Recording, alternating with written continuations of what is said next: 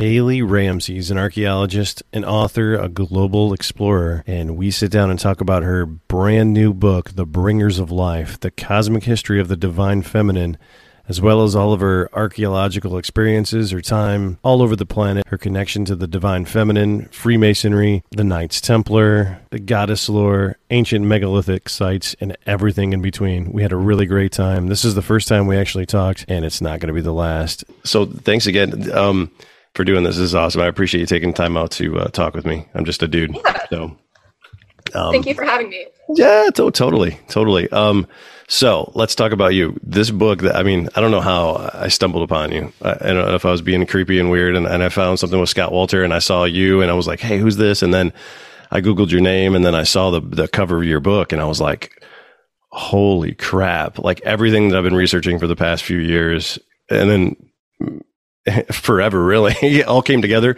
like on the cover of your book and, and we're going to show it here but it's like wow. Like who did that cover art? Did you do that? I mean it's amazing. Whoever it's awesome. You know i, I can write but i can't i can't i'm not i don't have any artistic talent whatsoever aside from writing. So i actually contacted somebody on upwork and i kind of told them what i wanted and i sent them some sample pictures and i said here's this here's this throw it all on a cover and make it good. And so they did a really good job with that. So. Yeah, super rad. It's just awesome. I mean, just everything in there. I mean, first of all, since I'm a Freemason, I see the square and compass and I'm like, oh, wow. I see the number 13. I mean, obviously, I see the lady, you know, the mother, the goddess. Uh, then I see a Templar mm-hmm. ship and I'm like, oh my God, why, how is this? Any, can this get any more amazing? You know, like, uh, you know, and then I'm like, I got to read this book.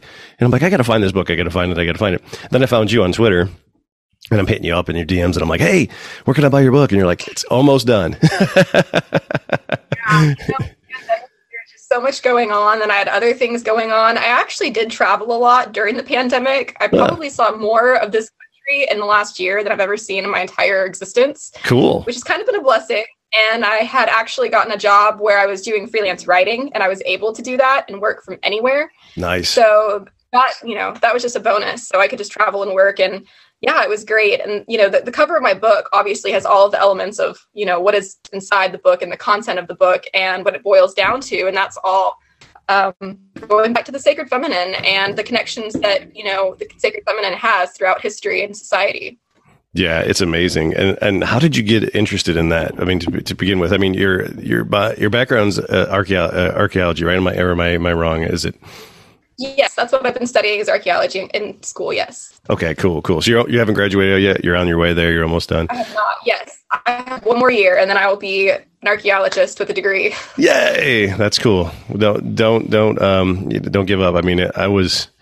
I was 20, 28 when I went back to college and I was like the old guy, right? So when I was in college, everybody was like 19 and I was a, I was the guy getting asked to buy beer all the time, right? So, you know, if I did it, anybody could do it. I can tell you that. I mean, yeah, and the other thing that I do is actually tours, and I give tours overseas. And I had just started up a tour company prior to the pandemic starting. Literally in November of 2019, I had gone to Scotland, was in the process of moving there, getting set up. You know, I kind of just started doing day tours of people that you know, to- people that were visiting, and I was staying actually at Dalhousie Castle, wow. which is the home of and they had you know basically agreed to put me up for a few months and we worked out a deal where when people would you know check in during the daytime they had the the option to book tours for you know their stay with me which was really great. So every day i'd run down and check my diary and see if i had tours to do. And that was kind of a great start and a great way to feel out the business over there. And it just immediately took off.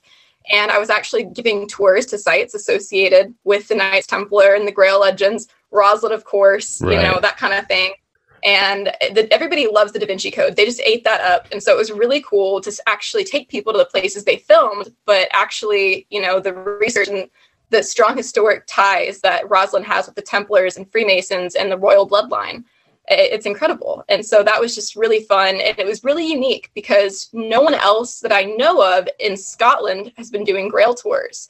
I've seen over in France, I actually went on a few tours with some awesome researchers over there but not in Scotland. So that was kind of fun and different.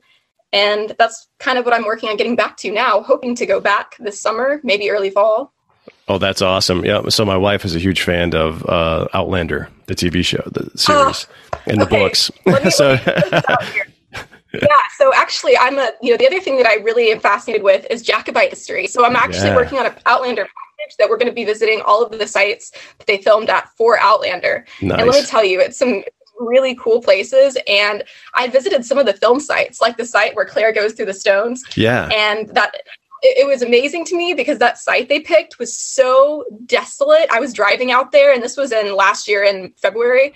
When I get out there, it's just all country in the highlands, and this road is so narrow, and the, what's paved is pretty rough and covered in ice. And there's just you know random wild animals just walking across the, the road.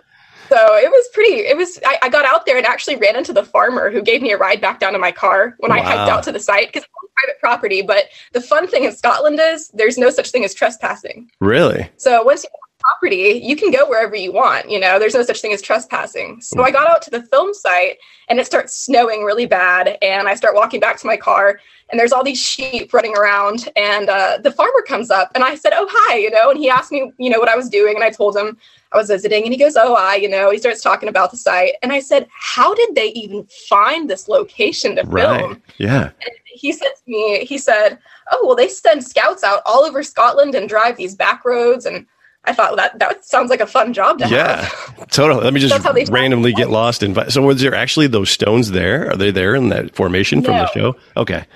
They are not. They are actually the the stones are made out of styrofoam and cardboard, and they're painted.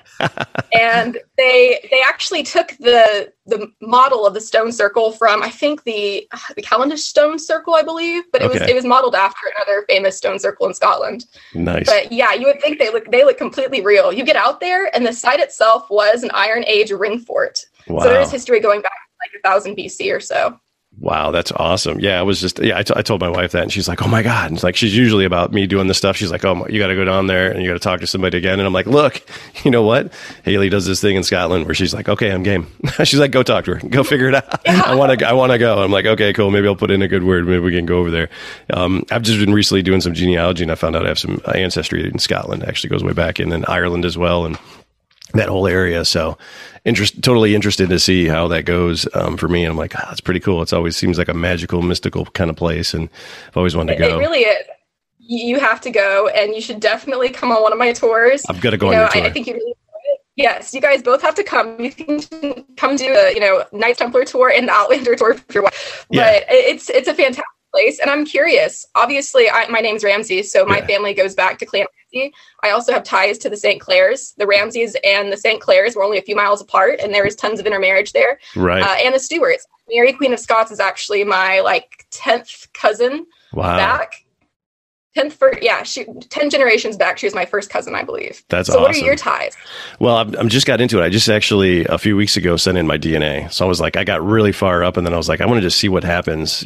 You know, at first I was like, oh, I don't know if I want to give somebody my DNA, but I'm like, yeah, whatever. I'm already on 400 lists. They already know where I am, and they're listening to me all the time anyway. give them my DNA. Yeah. Why not just give them my DNA? But um, yeah. So um, Donahue, and it goes back to um, uh, oh geez, so um, well, this guy uh, it's funny. Uh, there's this um, Banks, 1840, 1849 came to America. This is my great, great, great, great, great, great, great, great grandpa.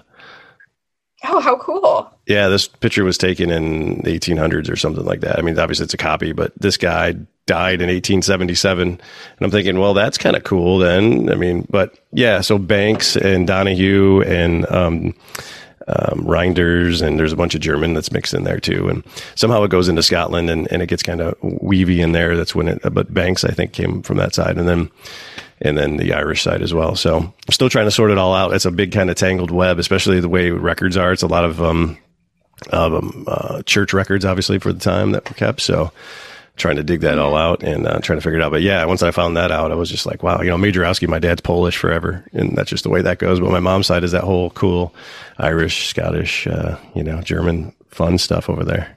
so excited have you to. Ever been over there? Ireland or Scotland? I have no. not. I have not. I've always, I've always like been like, eh, you know. Um, but before with Poland, my wife was always like, let's go to Poland. I'm like, my you know, my dad told me that they, because I'm like the third generation from my dad's side in America, and he's like, they fought for everything they could to get out of Poland to come here. I'm like, why do I want to go back? To, like, they did everything they could yeah. to get here. I'm like, I want to go right back. Like, I don't know. They had a reason to come here. It's probably not that cool. That's my two cents. I don't know, but Yeah, I would definitely want to check that out. So I'm I'm going to take you up on it next time. That uh, I'm totally going to hit you up, and we're going to do the tour because there's so much Masonic history there too. I mean, the Scottish Rite, all of that stuff. Obviously, obviously, kind of started all off there. You know, um, well, Lodge Zero is, I believe, over on the western coast. Yeah, and and it's still standing. I think, from what I understand, the actual physical building is still there from where they met, and uh, I can't remember the year. So, um, yeah, I'm really pumped to see that. I, I really like to go check that out. But, um, you know, I was hoping that uh, you know all of because I fell into Outlander at first. I was like, I don't know if I want to watch this show. My wife was like, No, you got to watch it because I fell into history, and then fell into Outlander. Yeah, I fell into Outlander. I can't believe it. I'm I'm I'm going to say it. I don't care. I did. And then she started, you know, she read all the books as well. And then she told me the book says, you know, the characters are actually Freemasons. You know, there's some Freemasonry in the books as well. Like Jamie, the main character, yes. you know, he's a Freemason. And, right. You know, and there's um, some other stuff in there. I think I can't remember. If, you know, his uh, godfather, I think is, um, and I can't remember that guy's name. Uh, but yeah, and they kind of was in prison and, you know, they were Masons and they kind of met up and had like their own lodge in prison and stuff. And so it was pretty cool because, you know, we're, she's reading. I'm like, okay, fine. Now I have to figure this out. I'll watch it now. Yeah. it's not just some yeah, hunky no, dude you want to watch. In the show, they don't really talk about it as much as they do in the books. Not so at it's all. It's kind of a shame because they get into that and like they when they're in America, you know, they they they tell Jamie, "Hey, there's another Freemason here we want you to meet." And it ends up being George Washington. Yeah, and that's it though. It's just like, "Oh, hey, Jamie's a Freemason." No, that's how you introduce it that George Washington's here. Okay, cool. Hey, brother. Yeah. there, there have been so many plot lines and twists to that whole thing, but no, totally. Sorry, we went on a crazy sidetrack, but this is all relative, yeah. man. I, I, you know, that you graciously sent me like the first hundred pages of your book. I read it twice because I loved every second of it. Thank you so much. Oh, I'm so glad. It's so awesome. There's so many cool things. How did you, how did you start on the divine feminine? How did you figure this out? How did you go like this is something and oh my god, I want to write about this? Well, I have to say, I think that you know, going back, I, I was raised Episcopal and Catholic, and I never really I had too many questions about the religion, and every time I would go to the priest, he would just tell me, "Well, you, you can't question it. it. You just have to have faith." And I just, I, there's so many questions I had about creation. And I, I was like a five year old going to the priest saying, well, if, if God just existed, who created God? And I always thought it didn't make sense that God existed. There had to be some kind of feminine, you know, source of birth in the universe, in the cosmos. Right, right, right. right. There was a physical feminine, you know, force or just some kind of energetical force. Um, you know, I, I just thought it was really intriguing my whole life that everybody just believed God just popped into existence someday, and he definitely that that's never happened in the history of ever. Like, and neither has a virgin birth ever been witnessed. You know, so I, there's just so many things that didn't make sense for me that I wanted to dive deeper into it.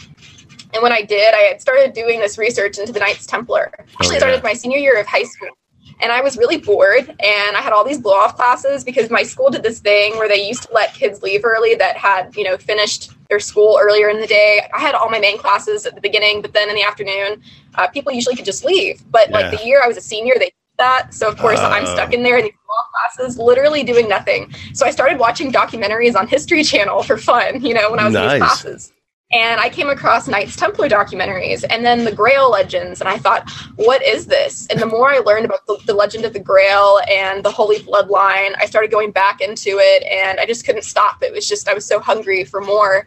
And at the root of it all was the goddess, the sacred feminine. She was what was being protected. She was what was being veiled. And, you know, for for her own reasons. And today's a great day to be talking about this since it's Mother's Day. You know, it is Mother's Day. day so, it I is. mean, it just it was so fascinating to me that, especially the Templars, at, at the heart of Templarism, their, their reverence was not for Jesus.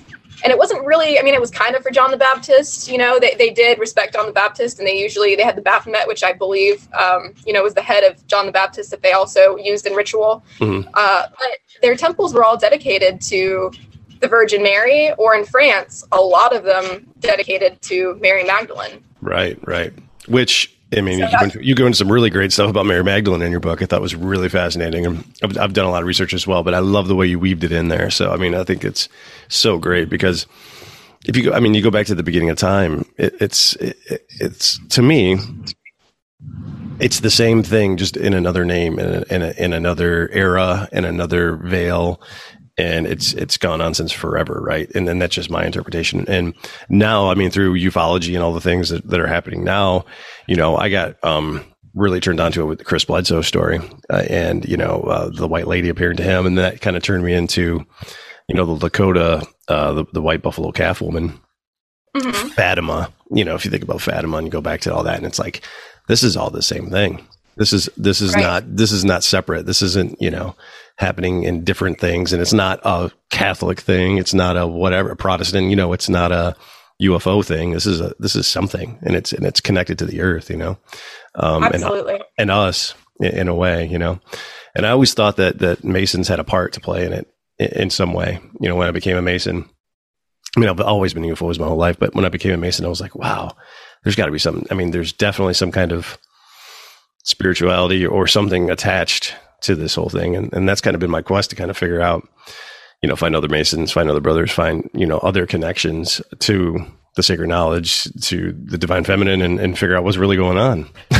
and, it right. led me to, and it led me to you. Thank you, by the way. Well, thank you for finding me and yeah. for sliding into my DMs and asking me to do this. This is great. But the, um, the UFO connection is an interesting connection because going back to the Templars and even to the first century Jews, they had documents documenting the sky people and the lands in the sky and different documents that talked about other worlds basically outside of our world and it's really amazing that all this knowledge has either been i wouldn't say lost over time but it's been hidden and kept safe i would say mm-hmm. uh, it's very valuable knowledge and information obviously but i think it's really incredible that we have people in the tradition going back that far that we're protecting that information and we're aware of it. And it leads me to believe that that technology existed to travel to other worlds back then as well. Right. I mean, it, you know, the thing that keeps coming up lately is portals. You know, or, or, mm-hmm. or you know, different um, archaeological structures, or, or, different places on the planet where the veil is thinner, or, or right. whatever. I'm, you know, using words that kind of trying to give the idea what's going on. But basically, you could travel from one world to the next or one dimension to the next, and there's these sacred places. And sometimes we stumble upon them, you know, and a lot of them are the places that we these texts are found or or places that we can't explain, like Pumapunku and, you know, all these amazing places all over the planet that are like, why are these here? They're still finding them in, in Ireland to this day. It was like a month ago they came across another, you know, tomb is what they always call them, right? It was a mound, but you know, uh, untouched for thousands of years. And it's like, they're there everywhere, you know? Yeah. The crazy thing over there is literally in Scotland, you know, and in Ireland too, you can just be driving through a neighborhood and in a nice little neighborhood, there's just a random stone circle in someone's front yard you know, and it's not protected stone circles, they're just randomly in people's properties. And one time, my friend Ashley was there with me, and this was last February, and we're just driving down a country road, minding our own business. And there's this big farm that we're passing with all these cows out. And the cows had started to move. I think it was about feeding time. And as they started to clear out, we're driving. I see this massive tomb like structure.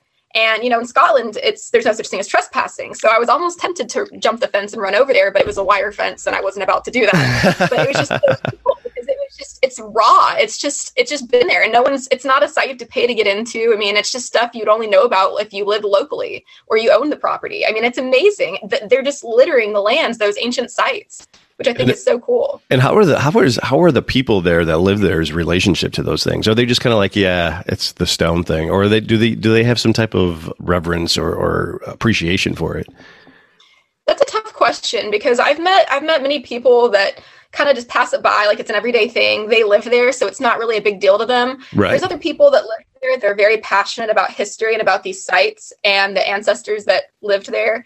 And I find that, you know, there's few people that really get into it, but mm-hmm. I've definitely noticed always the older people, like the local people I gave tours to. I wouldn't say local, but the Scots or the, the British people that I had given tours to, yeah. you know, they really enjoyed it. But they were mostly all older couples and, you know, people that, that came on the trip. I would say older is in probably over 60. Yeah. And but they, they appreciate the site. I mean, there's many young people I've met from America that appreciate ancient history like that, but I don't know. I guess when you're raised around it, it doesn't seem as important, you know? Yeah. In some, yeah. In some way. Yeah, no, you're totally. around it all the time.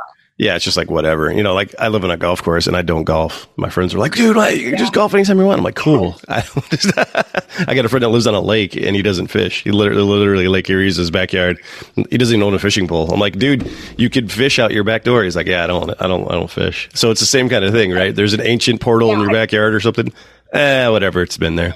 it's just, and the same thing, I, I get that. I, I grew up in, on an island down in South Texas, and I never fished in the entire like I don't know how many years I lived there, maybe six years I lived there. I never went fishing and I lived at the beach. So, so it's, just, it. it's just the way it is all over the world then. That's cool. I didn't know the, that thing about um, not trespassing in Scotland, so that's going to be dangerous now. Yeah, it's pretty cool because, you know, I've, I've actually, I wouldn't say I've gotten into lots of trouble, but I've gotten into some, you know, Uh, interesting situations going to see different places on different properties. And, and I'm from Texas, where if you trespass, you're likely going to get shot. Shot, you know? yeah. there it felt so wrong you know i'd climb over a fence or there's usually gates you usually don't have to climb fences people usually just have gates and there's lots of paths that you know people walk everywhere so there's paths you can just walk through someone's property and so I had gone and you know I went through a glen that led me out to a pasture and I was looking for some for some site that I'd heard about from a local. And it, it felt really wrong but it was really fun too because it was exciting. It was off the beaten path. It wasn't something that you know people go to usually. Yeah. so it was really neat. And that actually happened when I went to Temple Church near uh, Rosslyn. Yeah. And the lands actually belonged to the St. Clairs at one point. Mm. But then it became, um, it was before that or after that, they were granted to the Templars. And there was a round temple there, which is, has been totally knocked down. And now it's, it was reformed in like the 1600s or earlier, I believe. Mm. And now it's just a rectangular church and the ruins of that are there. But it was a Templar graveyard. Wow. So there are tons of old, old stones there, tombstones that are you know, beautifully intricate, but a lot of them are starting to fade and there's not protection for them, of course, because they're just out in the wow. elements. But it's, it's, really cool. So when I was there, I had actually gone down into the glen and it was because the, the graveyard and the church are situated right on the river. Oh, okay. And it's a really beautiful area. So, and, and that was, that's one of the stops of my tours. There's not much to see there, but down the road from there, closer to the village, there in, in the field next to a house, there is the remnants of an archway that used to be the entrance into the Templars' house. Wow. Which is pretty that's rad. That's so so so rich in history there. It's amazing. And the Templars get, you know, they get such a bad rap, you know. I mean, it's just a huge deal. I mean, um, you know, especially for Freemasons and everything, you know. Uh, well, you know, everybody knows how, how everything went down and people got burned at the stake for heresy. And, you know, it was yeah. just a, a, horrible, horrible deal. But um, that's the way it was. It's all about money when it comes all down to it, unfortunately. But a lot of us are still alive today. Um, Scott Wolter, you're friends with Scott Wolter, I, I believe, you know, obviously. Mason, uh, Templar, amazing guy. Mm-hmm. Does uh, all kinds of amazing research. I don't know. How did you hook up with Scott? How do you know Scott? How did that whole thing shake out? So I met him actually because I'd obviously read his work, right, mm-hmm. seen his show, and I was driving through Minnesota. I had gone to to Lakota Sundance actually, mm-hmm. and I was invited by a family called the Black Elks, and actually their ancestor was a very prominent figure in uh, activism named um, Nicholas Black Elk. And so they had invited me out to Sundance, and I was coming to be a supporter, not to dance, because you, you know, it's it's a really big commitment to dance. But I had gone there as a supporter, and I'd gotten to be a part of it, which was really amazing. And I stayed out there for about a week. Cool. And I had driven from Ohio, and I was right. actually staying in Ohio at the time, so I was driving back from South Dakota to Ohio. And I went through Minnesota because there was a gentleman that reached out to me that had seen my work, my some of my write ups on some I think, artifacts from America Stonehenge, and he mm-hmm. wanted me to look at some artifacts he had. They were Egyptian in nature, and they had been dug up in Florida or something to that effect. Wow! And so he wanted me to take a look at them, and so I said okay. And it was just in Minneapolis, so I actually reached out to Scott, who I had talked to about, you know, some asking to use some of his information for my own book. Um, you know, if he wanted to go with me and look at these artifacts, he said sure. So that's kind of how we met. That was in July of 2019. So that was really fun. I stayed in the area for a couple days. He showed me some local Templar and Masonic sites, which was neat.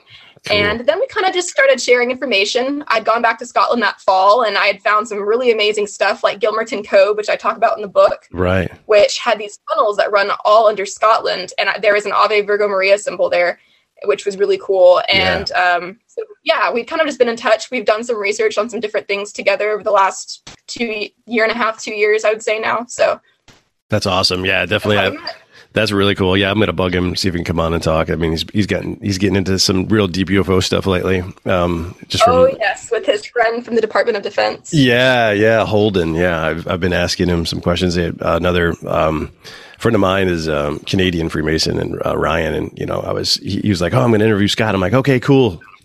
here's a list of questions. ask him about this, this, this, this, and this. Yeah, I'm like, here, ask him about this, and he's like getting a bug, you know, me bugging him the whole time during the chat. But no, it was cool. Mm-hmm. Um, but yeah, no, I think there's that's a really cool because that connection exists too. So the Department of Defense guys, the Freemason, guys, the Freemasons, you know, talking to him, and you know the UFO thing, and it's all tied together. It totally is. So just amazing. Um, I think it's like getting close, but that's just my personal opinion that like something's going to happen. But you know, historically, yes, and I would say, I would say that probably over the last two years, they, the government's kind of been drip feeding us things while distracting us with other things, such as you know a pandemic. Yeah. And not only that, but but you know, going back to even older times, the people. It's this is an interesting point I'd like to make. Yeah, the Native American you yeah. go to, you know, a lot of the Native Americans, like for example, out in South Dakota that I know, Chief Golden Light Eagle, if you're really interested in learning about the natives' interactions and relationships with the star people and star ancestors, you should reach out to Chief Golden Light Eagle. His name is his white man name is Loren Zephier. Okay. So he actually does a lot of events usually, and um, yeah, I would say not not not festivals, but weekends that he he goes to events and he'll hold ceremonies and he'll talk about these things and it's really amazing. But the other thing that's interesting is that not only do they have direct contact with extraterrestrials, the star people, and the star ancestors, but also Bigfoot and UFO activity, like you know, off neck the charge on yeah on the um you know like the the res- reservations out there and yeah. it's incredible when i asked him one time i said well why do the Bigfoots and the UFOs and the aliens all appear out here? You know, why do they appear out here so often and in broad daylight, but not to the rest of us? And he said, because these lands are old and they know that they're safe here. Mm, you know, the reservation sense. is safe land that they won't be bugged on.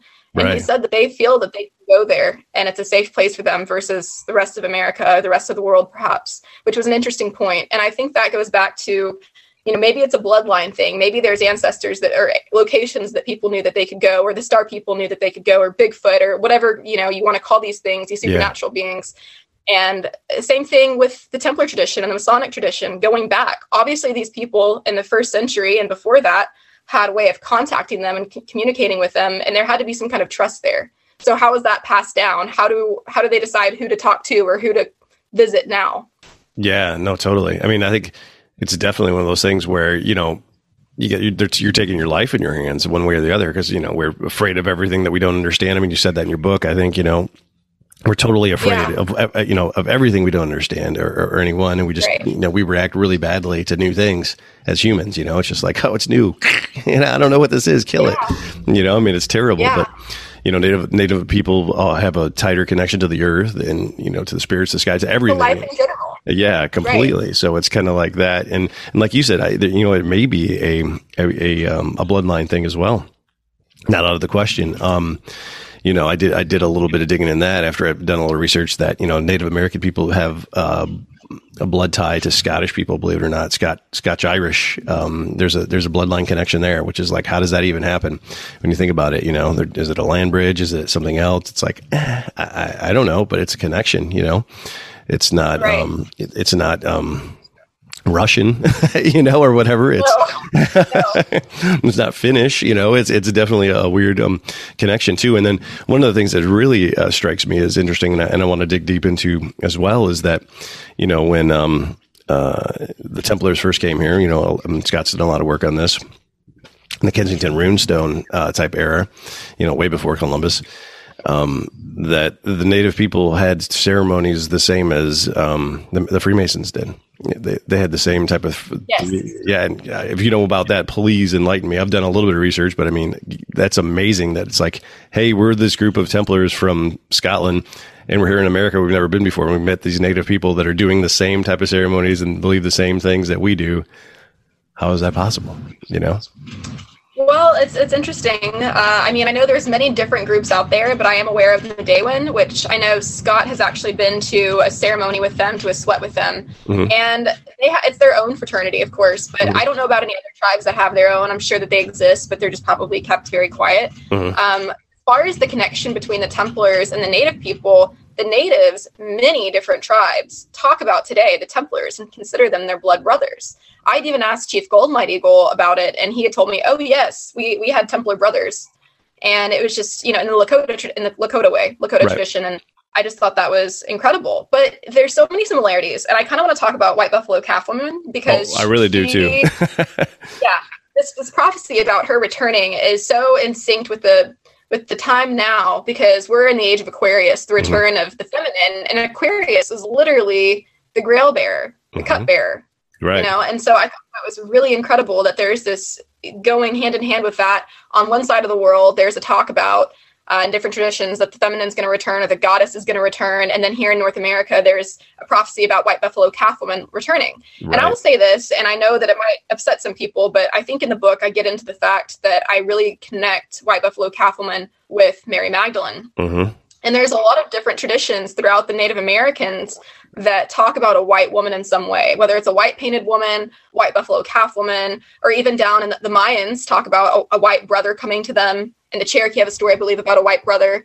And I just think that's really interesting. And I think that maybe early on, Jesus and Mary Magdalene came to North America and taught some traditions that they had previously in Europe and in the Middle East because one of the things that the Lakota tradition teaches is the seven sacred rites of white buffalo calf women. Right. And right. those, if you really break them down and look at them with an open mind, you can see several connections with the seven sacred sacraments.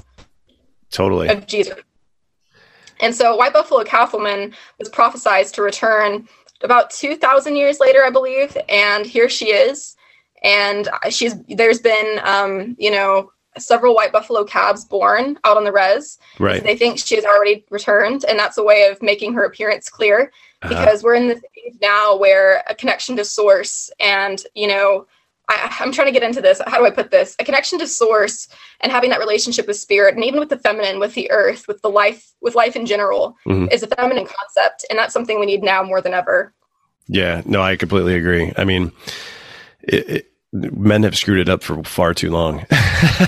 you know, I know. Well, look where we are now. totally. I mean, I've said this in a bunch of my talks too, and I mean, but I'm serious. It's like, you know, there, and I say this, and I'm being completely honest. I, I think my theory is, is at one point, um, you know, women completely and rightfully so controlled everything, ran everything. It was just the way it was, well, right? Archaeologically, it's it's clear that that was the case. Yeah, so it's completely. Uh, so at some point, there was some group of men that got together and it was like, uh, okay, we're not going to do this anymore. And then right. I'll put in all these control control structures and you know, in religion and, and everything else to to tamper down that to to you know subjugate it and just kind of repress it in a way where it's terrible now. You know, I mean, it, it um because it's like well, this is the right way to do it. We can't do anything about it. These women are all powerful. They can do anything they want. they basically create life, destroy life, whatever. We can't have it. We got, we can't, you know, we're, we're men. We got to stop it, you know, and then, and they, they've suppressed it and it, it, to the detriment of mankind for thousands of years. And that's just my personal belief. You know, I, I really think that we need that switch. No, and it's not that we need a switch. It's that we need balance. We need the masculine and the feminine. If we're going to have a male leader, we need to have a female leader next to him. You know, a lot of, of even the Native American cultures, even if there was a chief that ruled, his mm-hmm. wife was he went to and, you know, talked to about things before making decisions. They did not go to war, or go to battle without consulting the, the elderly women. And the elderly women were the wise women of the tribe. Right. Grandmothers were weird because they were old and wise, and they were very sacred for that reason and that's who made the decisions for the tribe was the women. Yeah no totally. And, i think uh, i'm hopefully we're getting there. I think there's like you know age aquarius i think is getting back. I think there's this is the way this is the rockiness before we get all this stuff that's going on but i really think it's going to happen. I hope so. I certainly hope so. Yeah. and there's there's an interesting theory that that actually is presented in a book called uh, when god was a woman. Mm. and it's a great book it's an older book and i'm probably about halfway through it now but there was a part that talked about an archaeologist had proposed a theory that the reason why people thought women were sacred going back thousands of years ago was that they didn't understand the relationship between sex and babies. And they didn't understand that when a woman was with a man that that's what created a child. You know they they say that maybe they thought women just magically you know, became with child. Mm. in a spiritual divine sense you know that, that they were able to do that and that's what was, made them so special and that when they understood that connection that's when the split started and they started depressing women because then they thought they held all the power ah. i don't know if i quite agree with that it's it's interesting but i'm not sure because i feel like as humans or as a woman even you have that intuition where you kind of know maybe not. I can't say because I didn't live back then, but I, I don't know. I mean, it's it's amazing. I mean, just be able to decipher things that are left, like the ruins and the things and the you know um, the monuments and the uh, temples and things that are erected to the goddesses. I mean, you would think that it was a huge undertaking to do something like that. To to yeah. to you know gather the materials, to have somebody skilled craftsmen and women, you know, to do that, you know, to do all these things, and, and for what? I mean, it had to have been something of uh, immense value, you know, and, and and and a lot of people think, in my mind, a lot of these things we look at are temples or just shrines or tombs. They always call them right, burial tombs or whatever. But I think these things actually had working.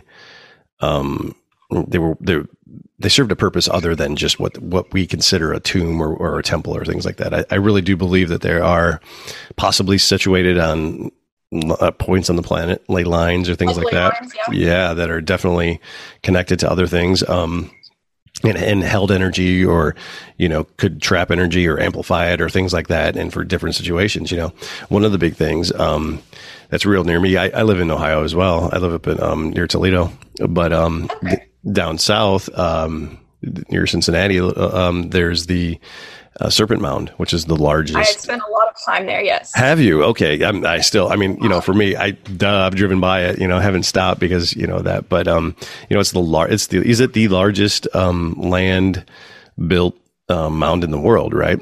I think that's what it is. I believe, I believe it's the largest effigy mound. Yes, effigy mound. Um, at least at least North America. I'm not sure about the rest of the world for sure, but I know North America it is one of the largest effigy mounds, and it's really incredible because there's also so many features to that and obviously, it's a serpent, but there's a theory that it represents the constellation Draco. Ah. And as above, so below. They were they believed that this place was the center of the universe, or that the constellation held a star that was the center of the universe, and there was a star in that constellation that was the pole star before mm-hmm. thousands of years ago. And so the center of Serpent Mound is actually perfectly aligned on a certain day with that star or was at some point. And when the pole stars changed, they actually erased one coil of the serpent and moved it. Wow. Yeah. okay, let's fix this. they went out there and did started digging it. You know, when you think about that, how many thousands of years ago? I mean, it's not like they got backhoes and caterpillars or even shovels, for God's sakes. I don't even think they had like, yeah. you know, there's not a forged steel shovel. There's just people pushing dirt up onto piles. Right you know, right. completely aligned to star formations, you know. And, and speaking of Serpent Mound, there is an interesting story. I don't know if I wrote about this, but I have to say it because it's super cool and it's something that you, I've only heard by somebody local. Mm-hmm. I think I heard this from the um, older Indian women that was there, and they were talking about how in the middle of the serpent's eye or head or whatever it is, there was a stone altar that was laying there. It is and, in your book. I read that in your book. It's amazing. Yeah, and so the the guy that was you know taking care of the lands got tired of mowing around it, so he like threw it over the cliffside and just let it fall down there. So now it's still down there, and you can go visit it. And the interesting thing is that it's kind of it has these interesting tunes, like it's definitely tuned. Different parts of it make different sounds, and it wow. just vibrates. It's really cool. But the important part of the story was that they say that a long time ago, this altar was there for a reason, and a lot of native tribes, different tribes from all over, had brought these egg shaped stones, and they would sh- set these egg shaped stones on the altar, and they would contain a spirit of somebody that had passed away. And they would set these stones on the altar, and then just about probably I would say about 15 feet away, I believe there was a st- there's a post hole there now in the concrete, like it's sinking in there. Mm-hmm. And Jeffrey Wilson's also another. If you want to talk about Serpent Mound and all that kind of stuff, Jeffrey Wilson's the person to you know have on about that. But he he was telling me he showed me where the post hole was, and in the concrete it's caving in there. So originally they had a wooden pole there, and on summer solstice in the evening at sunset there would be a shadow cast from the pole that touched the altar. And when it would touch the altar, they would say that the spirits were released to the heavens. Wow, that's so awesome. Yeah. Yeah, so some of those egg-shaped stones you can be you can find near that toppled over altar stone on the side of the cliff.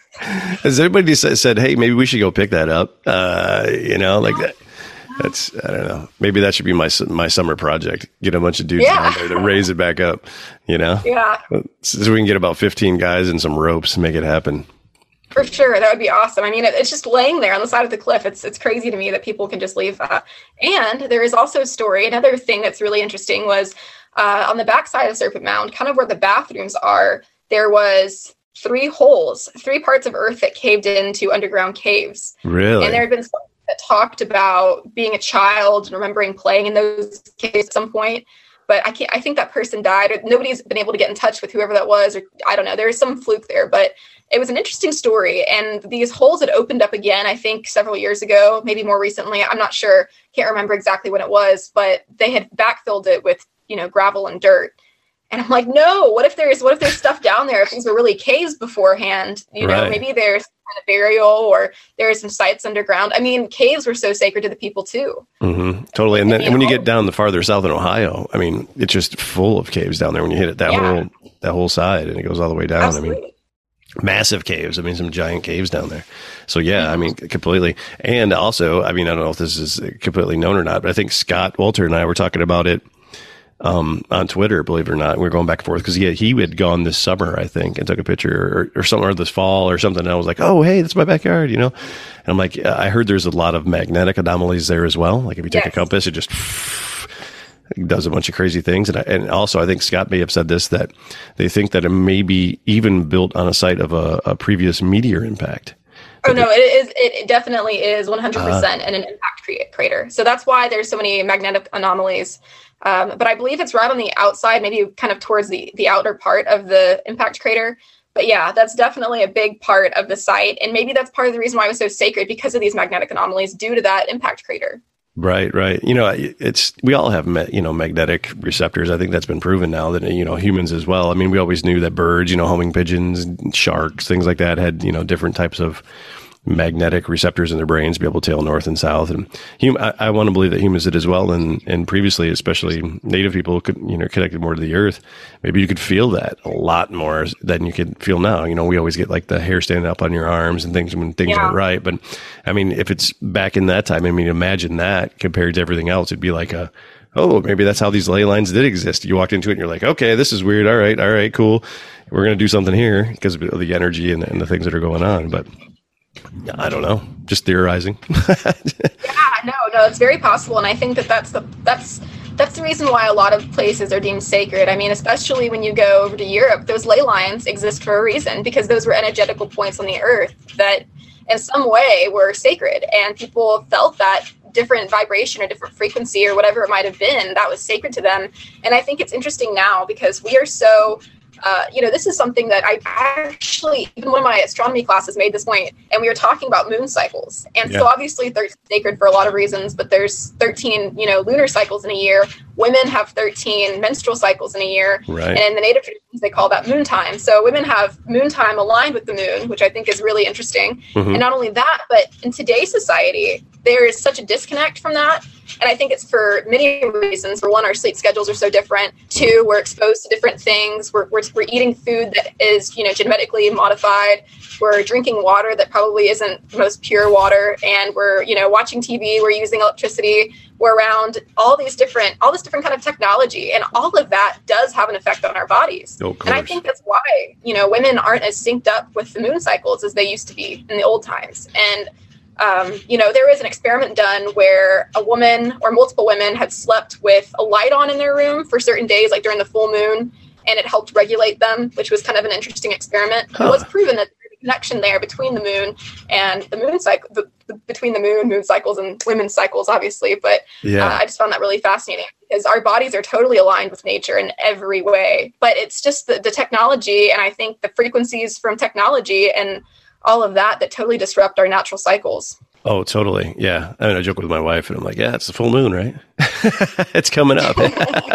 it's, yeah. you know, but, but reading in your book, you know, it was amazing too when you talk about the moon cycles. It was a, a sacred ceremony for the native people where the, the women would be coming oh, of age and they would have um, their own ceremonies and, you know, basically bleed onto the earth. And, you know, um, uh, you know, I learned all this from your book. Thank you very much. But yeah, it was, a, it's a definitely, um, uh, a ceremony, I think, right? In a way, I mean, you probably phrase it better than me from what my understanding from just reading your book, but basically it's like it was a very sacred thing and the women pr- participated together and it was a very big deal when a woman first, you know, got her first period and her first cycle and shared that experience, came into womanhood, you know, and that, that, and you know, men didn't share in that, obviously. Um, but they had their own ceremonies, I think, right? Was it separate? Were men separated always from that? Obviously, they they weren't involved in that. It was a sacred woman thing. Yes, yes. So usually, I know in the Lakota ways, they would go out of they would go out of the village and they would stay in their own place. Usually, probably you know, and most tribes did this. Uh, most most cultures did this. They would have like a hut or um, maybe a teepee or maybe some kind of other lodge built that they would stay in during this time and they would stay there together mm-hmm. and they mm-hmm. would be doing things like you know sewing arts and crafts type of things but they would be together for it because all the women would have the same cycle right. and they would all go for that time and be left alone and so some some cultures did have ceremonies for um, well, most cultures did have ceremonies for women coming of age that were getting their first moon cycle. Mm. And I think it's really interesting that they did that because could you imagine today, like, you know, let's say, let's say I, I get my first moon cycle and the, I, my mom goes running out to the town and shouts to everybody, Hey, Haley just got our first period. Everybody let's celebrate, you know, everybody, everybody drops their stuff and let's go do some crafts. like, oh, do it. Yay. It's so exciting. I just can't imagine that today. Back then, that's how it was. And the reason was they weren't afraid of nature. They weren't like today, it's kind of taboo to talk about periods and oh, yeah. sex and all these different things.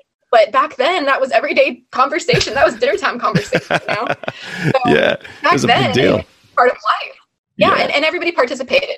Everybody made that woman, when it was her first moon time, everybody made that woman feel, you know, like she was sacred. That's when she became a goddess, essentially. She right. had the ability to go to the spirit world and bring back a life, you know?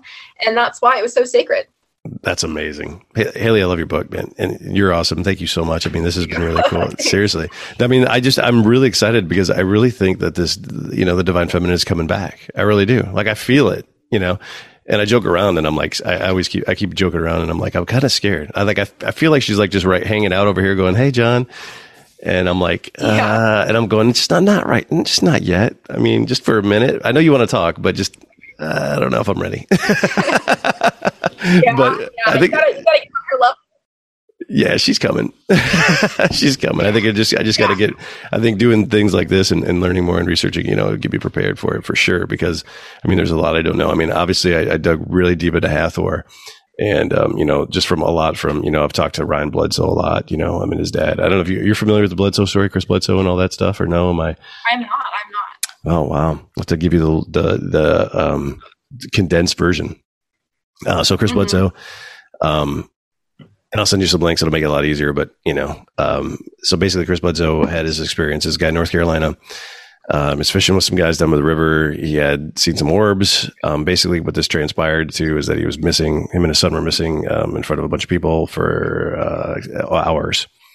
And they were like, "Where did you go?" They came back. Uh, a craft was there. All these guys got freaked out, jumped in the car. They thought was the end of the world. Everybody kind of went back to their own thing. Anyways, Chris ends up having this another experience with these beings, white beings. We kind of look at like grays. Um, uh, and you know, he he he has he had um um, uh, a, a, a, disease, and he was actually ended up curing of it. And I'm trying to remember what it was right now. It was, um, and I can't remember what it is, so forgive me. But it's um, something with your digestive system, with your stomach. It was really, really like basically killing him, and it ended up healing him. Um, it wasn't it, stomach cancer? No, it wasn't stomach cancer. It was, um, I got it. I feel bad that I remember. It's, um, I think it was Crohn's. I'm sorry, it was Crohn's. Crohn's, Crohn's okay. disease, Crohn's disease. Like I just couldn't remember the name of it. I was thinking Crow, and I'm like, that's not a disease, it's Crohn's. So he had Crohn's really bad, yeah. and um, yeah, it ended up curing him of Crohn's. Um, he had this experience with this this being, um, very religious, very religious family. Kept it really quiet for a real long time. When he did came out and talk about it, um, MUFON had a, um, a CIA plant that was the head of MUFON at the time, or came down there and basically whitewashed this whole story. They did a Discovery Channel episode of it. This is 15 years ago now, and basically um, you know, made him look like an idiot. Uh, you know, did a lie detector test, which is completely wrong. Like all this stuff to just basically, you know, make a story go as what go away. Um, another thing happened where he was outside. This thing came out. It was his orb came down, and a bull ran him over. You know, this thing came out, and a bull came out and charged him. He fell over the ground, and he got up, and there was a white lady there, a woman in white, hovering over the ground. And she said, "This is yours to bear. You have to give this message." you, you know, this is this is what's happening, and then started giving prophecies and all these things that were going on. Wow. Yeah. So this was, you know, in the past 15 years or so. Um, it, it gets, it gets a little bit deeper, but basically just she comes back all the time. These orbs come back all the time. He has video and evidence and stuff like that. Um, he's in contact with the CIA. Like every every agency you can possibly imagine is there uh, all the time. They know that the white they know the lady's real, and they don't. They, the lady's not talking to them, so they want Chris to tell them what the lady what's what she wants, what's going on. Um, these are government agencies that are wanting to know these things that are yeah monitoring him. Yes. Wow. Yep. Yep. They're friends. They, there's pictures of them hanging out. Um, you know, Ryan um, was Ryan is the, the, the other son. Um, and he, I want to say he was like 14, 13, 14 when it started happening. You know, he's in his 20s now. Yeah, so he's been like, there's been government agents. I mean, they've all done the crazy things to threaten him, his family, tell him they were going to kill him, things like that, up to just, you know, uh, the, uh, the gamut of the whole thing, just being friends with them to like, hey, we're going to kill you. Like all kinds of different things. You know, NASA's, I mean, they've taken Chris through NASA to places where the president even goes, and there's photos of all this stuff. I mean, it's, it's amazing. I mean, they had a deal. Cool. Yeah, yeah, but it's, it's pretty amazing. Um, it's been really hard for him and, you know, pretty cool for him at the same time but the lady keeps yeah. coming back and that's this thing it's just it's the kills of their mother the divine feminine the lady she keeps coming back and uh, it's hathor i guess is kind of the thing the bull uh, hathor all this stuff and she's like basically you know we have a choice we have to you know love or fear and love is the only way it's going to happen. We, you know, we have to raise our vibration up. We have to love. It's the only way we're going to save the world. You know, there's a bunch of people that want the end of the world. They're, you know, dark forces. They're that they're using the book of Revelations. They're using it as a playbook to bring about the end times. And there's another group of people that are just want, you know, peace and love and, and happiness and, you know, the age of Aquarius and all that stuff. And, you know, the messages she's given them are just amazing. Like, you know, and you think, you hear all this stuff and you're like, wow, all right. But, you know, he was talking about, his, he, he went to one of these conferences and he was talking about his UFO experience. Well, was, he was, he was scheduled to talk about his UFO experience. And this, the lady had just came to him a couple weeks before him. And he just started talking about the lady and these people started heckling him. They're like, we don't want to hear about that. We want to hear about the UFO thing. And he just got so upset that he said, Hey, on this date at this time, there's going to be this magnitude earthquake. And he's like, I didn't even say it. It just came out of me.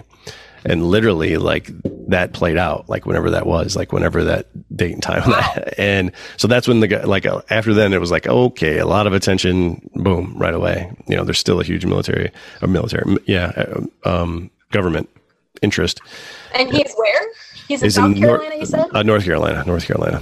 North Carolina. Yeah. Okay. Yep. So, that's, but I mean, that's incredible. I was not aware of the story at all. Yeah, definitely. Uh, well, I'll hook you up um, with some links and stuff. But yeah, I mean, it's just an amazing mixture, and he's the most awesome human on the planet. Chris, is, I mean, just the most guy. He does does great interviews. Um, thing was is that he um, at some point he signed a, a deal for um to do a um a uh, movie about his experiences. So he had like it was so, so many years he couldn't talk about it or whatever. Um, but the lady that's not right. It should never be for years. Should, that, that's far too long to not be able to talk about something like that because he's going to be missing out on a lot of other opportunities too. Well, that's this, disappointing. Yeah, well, the lady came back to him and said, "You know what? Time to talk now." Like last year, last not mm-hmm. this Easter, but last Easter. She's always comes on Easter for sure. Came on Easter and was like, "Now's your time to talk. We're going to help you with more evidence. We're going to help you with you know, to get the message out. So, I mean, Chris has got a Facebook page. Um, he doesn't have Twitter, but Ryan, his son Dwight, has a Twitter. But you know, Chris is I film it all the time. Orbs, yeah, all the time, just coming down. You know, they respond to him. They come to him. It's just, it's just the most amazing. Thing. I mean, there was a tree in his backyard. He was trying to. It was he, he didn't know if he wanted to meet with these people from Hollywood before he signed this deal, and he asked for a sign. And this tree had been raining for three days in his backyard, and this tree caught on fire and they went out and they put it out on fire. Just uh, the middle of the tree, inside the tree, and out. Just, the, the tree catches on fire. Wow. So he's like, okay, that's the sign. So they put it out three times that night, and it's it just kept coming back on fire. And now it's like it, it's going back. It's the most amazing tree. But from what I heard, that people would people would send clothes and stuffed animals and things like that, and people would put things in this tree, and they would when you would get them back, you would be healed of whatever sickness or whatever you you have. Like yeah, can't stage four cancer, stuff like that. Yeah, actually, there's a site that I visited in France, and I, trying to think. I, I believe that the locals call it the Yoni Caves. Not sure if I took a photo of this or not. Did okay. I talk about this in the book? Uh, I don't think so. I don't think I, I, I probably. I need to go back and add that in there, but if I haven't, but Yoni Caves were beautiful. And it, this was in the south of France somewhere, and I need to look and see exactly where it was. But it was right beneath the Templar stronghold, right beneath uh. a, a commandery, actually. And so the Templar commandery was up in the town, and this cave had a tunnel system that likely probably ran to the commandery. But right. anyway, this, this cave basically was, you know, these two egg shaped you know, carved out aspects of the cave and the cave arches over and then in the middle there is running water that comes and creates an x oh. over the rock and the rock there is red because of the minerals there's there's really high concentrations of different minerals there and it looks like you know ovaries when you step back and you look it looks ah. like ovaries and so when you'd be walking into the cave you'd be walking into the womb of the earth ah. of the goddess right so this water there, people have been saying for probably thousands of years that it was sacred and had healing properties. And I was standing out there with a woman named Annie, I believe, and she's fantastic, Annie Williams. And we're out there and she's telling me about the different experiences she's had there and about kind of the history of the area. And this man comes up, he's driving by and he stops his car and he rolls, rolls down the window and he starts passionately going on speaking French. And I speak very little French. So I'm, I'm hearing some words here like feeling, you know, sickness, my, and he's pointing to his stomach and he's all worked up about this, throwing his hands up. And Annie speaks a little bit more than me. And she turns and she says, he said he moved here so many years ago because he was very sick and people told him to come here and drink the water every day. And he had a stomach problem of some sort. And so he came and drank the water every day. And after three months he was healed. Wow. And so he was going on and on saying drink the water drink the water. So i had i had to get some water and take take some home with me which was you know cool. But yeah. th- that's one of the sites in the world that you know is a healing site and that uh, the water in different places, even at Serpent Mound, there's a spring nearby that they say the water is healing there. Wow. It's actually like kind of right off the high, off the road, and it's right in front of someone's house. But you can just walk up there and fill up your water bottles with you know the water there, which is kind of neat. And they're cool about it. It's yeah, it's Ohio. Oh, yeah, yeah. yeah. like okay, cool, that's yeah. rad. Yeah, I definitely need to go down there. I think there's a, a huge, there's something definitely going on there. Ohio is just littered with things. If you if you look at oh, all the mounds, uh, just amazing. Yes. You know. Yes. I don't know what was going on here back then. Well, there used, there used to be sites like this all over North America. But the sad thing is, for example, Texas. Mm. Texas lacks a lot of archaeological context because, you know, it wasn't part of the Union for a very long time. Right, right. And during that time period, Texas never had any real archaeology done. Like you had people in the 1800s in Ohio documenting mounds and doing excavations and that kind of thing. But in right. Texas, that never existed. We never had that. It was the frontier, it was the Wild West. We just had people coming out here, and if there were mounds, they were digging them up or knocking them over, building on top of them, building into them, whatever. You know, oh, we found some dinosaur bones. Look at that. right. And people were afraid. Frankly, they were afraid of the Indians here. They didn't want to interact they were burial mounds. They probably didn't want to touch them, yeah. you know, because they thought they were cursed or whatever. But yeah, it's interesting because Texas never had any real archaeology done until like pretty recently in the grand scheme of, of you know this country. And the other states had archaeology starting pretty early, like late 1700s, early 1800s.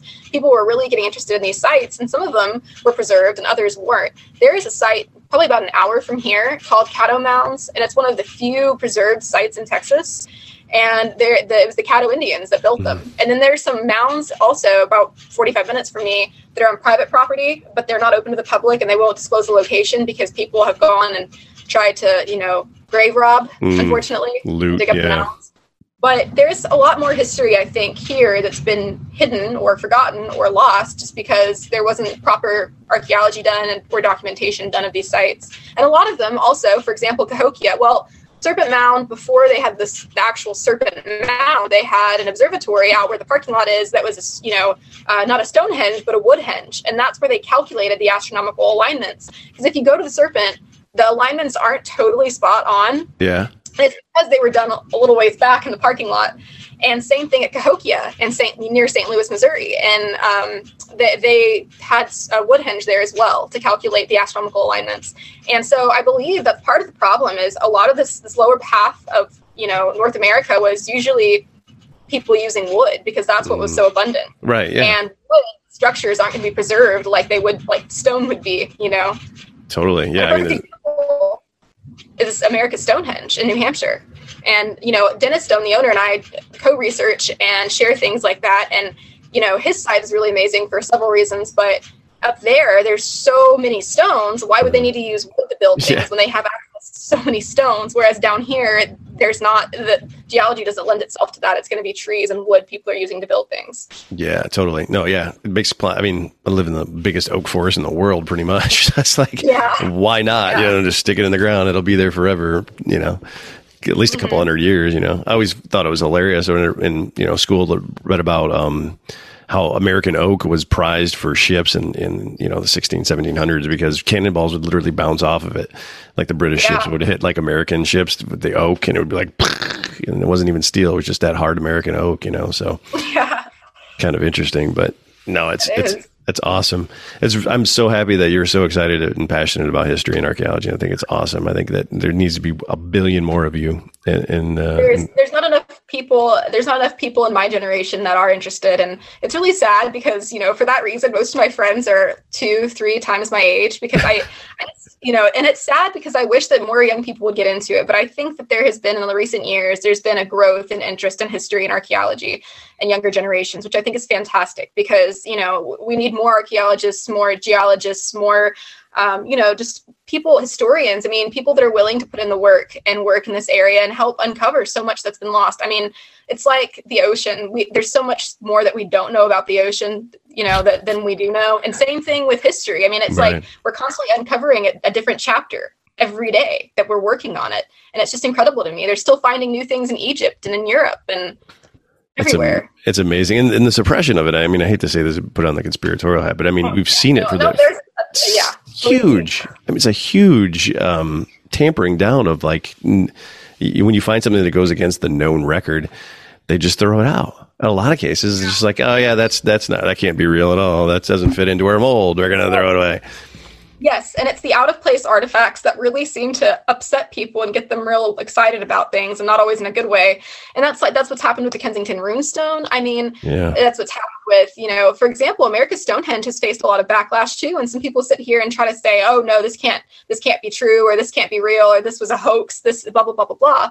But for example, um, one of the stone serpents, I think, at America's Stonehenge just got back a date and it was it was a bioluminescence dating i think or something to that effect mm-hmm. i forget it was osl it was osl and the the date under the stone serpent you know for the stone serpent wall or the wall i can't remember i think it was part of the stone serpent was like the 14th century. Wow. and so that proves that it was definitely you know pre-columbian it was in the 1300s and so that was interesting. And that's that's one you know that's some hard data people cannot argue with. The data is the data. And a lot of times that's the issue is these archaeologists want to take the data and argue with it. But the science doesn't lie people do. You know?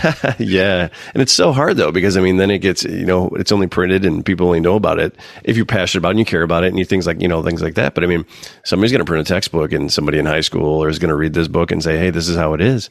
And if you don't, if you don't care enough about it or are passionate enough about it, you're just going to believe whatever you're taught and, and not, you it's know, it's just like religion. Yeah, yeah that's exactly it's like not a religion. It's a science. Same thing with archaeology. It's become too political, like religion. You know, it's it's sad because we, I mean, you can't be political when it comes to science. You can't.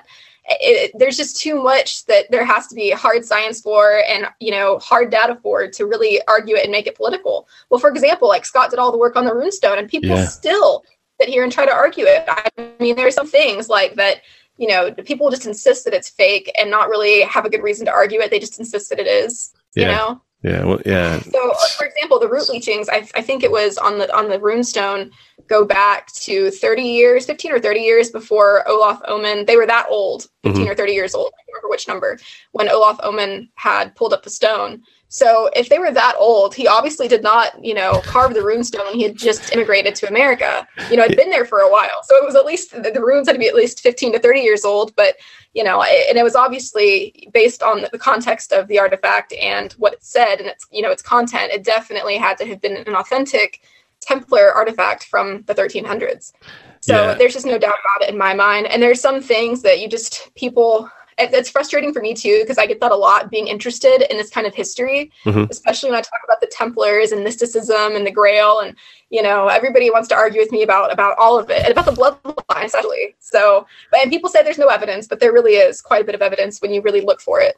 Yeah, definitely. I think the bloodline has a huge play in all of that too. Um, you know, it's always been my personal belief, and I've only done a, you know a minuscule amount of research on it, but um, you know, Rhesus negative bloodline to me stands out as a huge question mark in the whole grand scheme of yeah. human evolution. You know, I'm, you know, B negative, and um, you know, it's amazing because uh, my wife. It's it's really weird. My wife's B negative, um, you know, it's kind of weird. My, my, both my parents, you know, the whole side of that family, yeah. you know, it's just like my daughter, you know, everybody, it's just like, wow, that's kind of weird. You know, do you find these people? Do you interact with people? You know, um, you know, do you, is there something going on that you can, you know, connect with people that are, you know, of the same negative blood type? I don't know. It's, it's always one of the things. So, you know, it kind of weirds people out, but I was like, Hey, what's your blood type? You know, like most people don't know, which is amazing to me. People don't know. Do you yeah, know? I, so, yeah, I, I, need to find out because it might. Yeah, I, I, do need to find out what it is.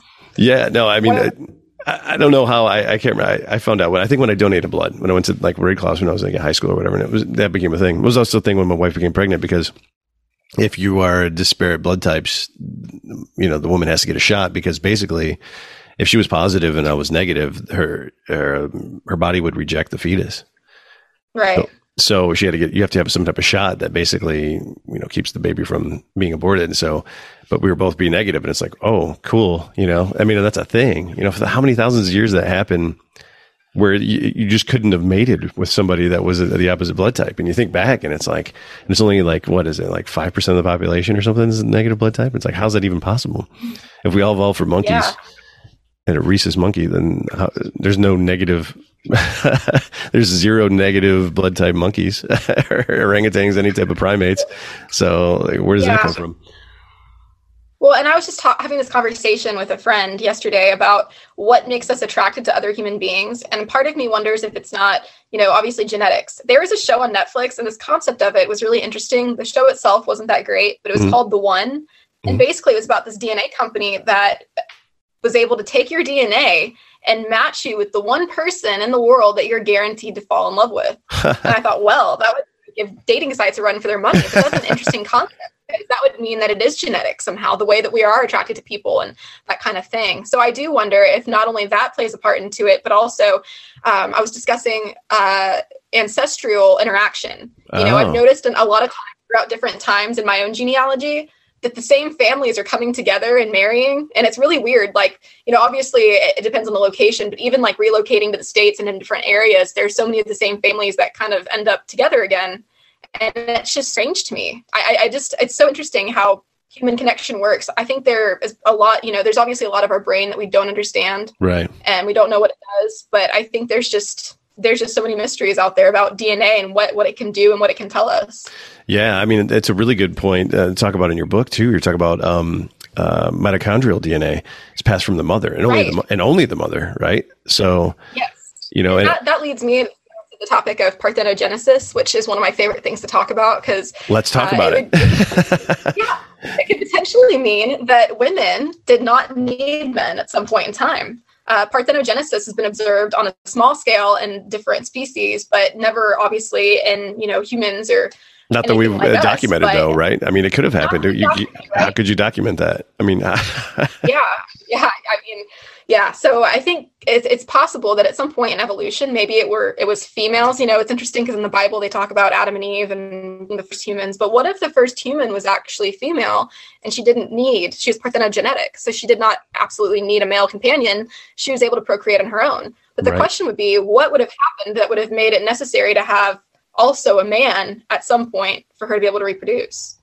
I mean, unless there was some, I, I, can't, I can't imagine what an issue would be that would cause that to happen, or what would happen in genetic modification over time, evolution that would would cause that. But parthenogenesis is the ability to, as a female, not being asexual, but the ability of a female to actually conceive of your own will mm-hmm. and not need, you know, a man to do it, which I think is a really interesting concept because now, I mean, obviously, I'm not going to get pregnant just because I really want to or I think about it a lot. Thank God.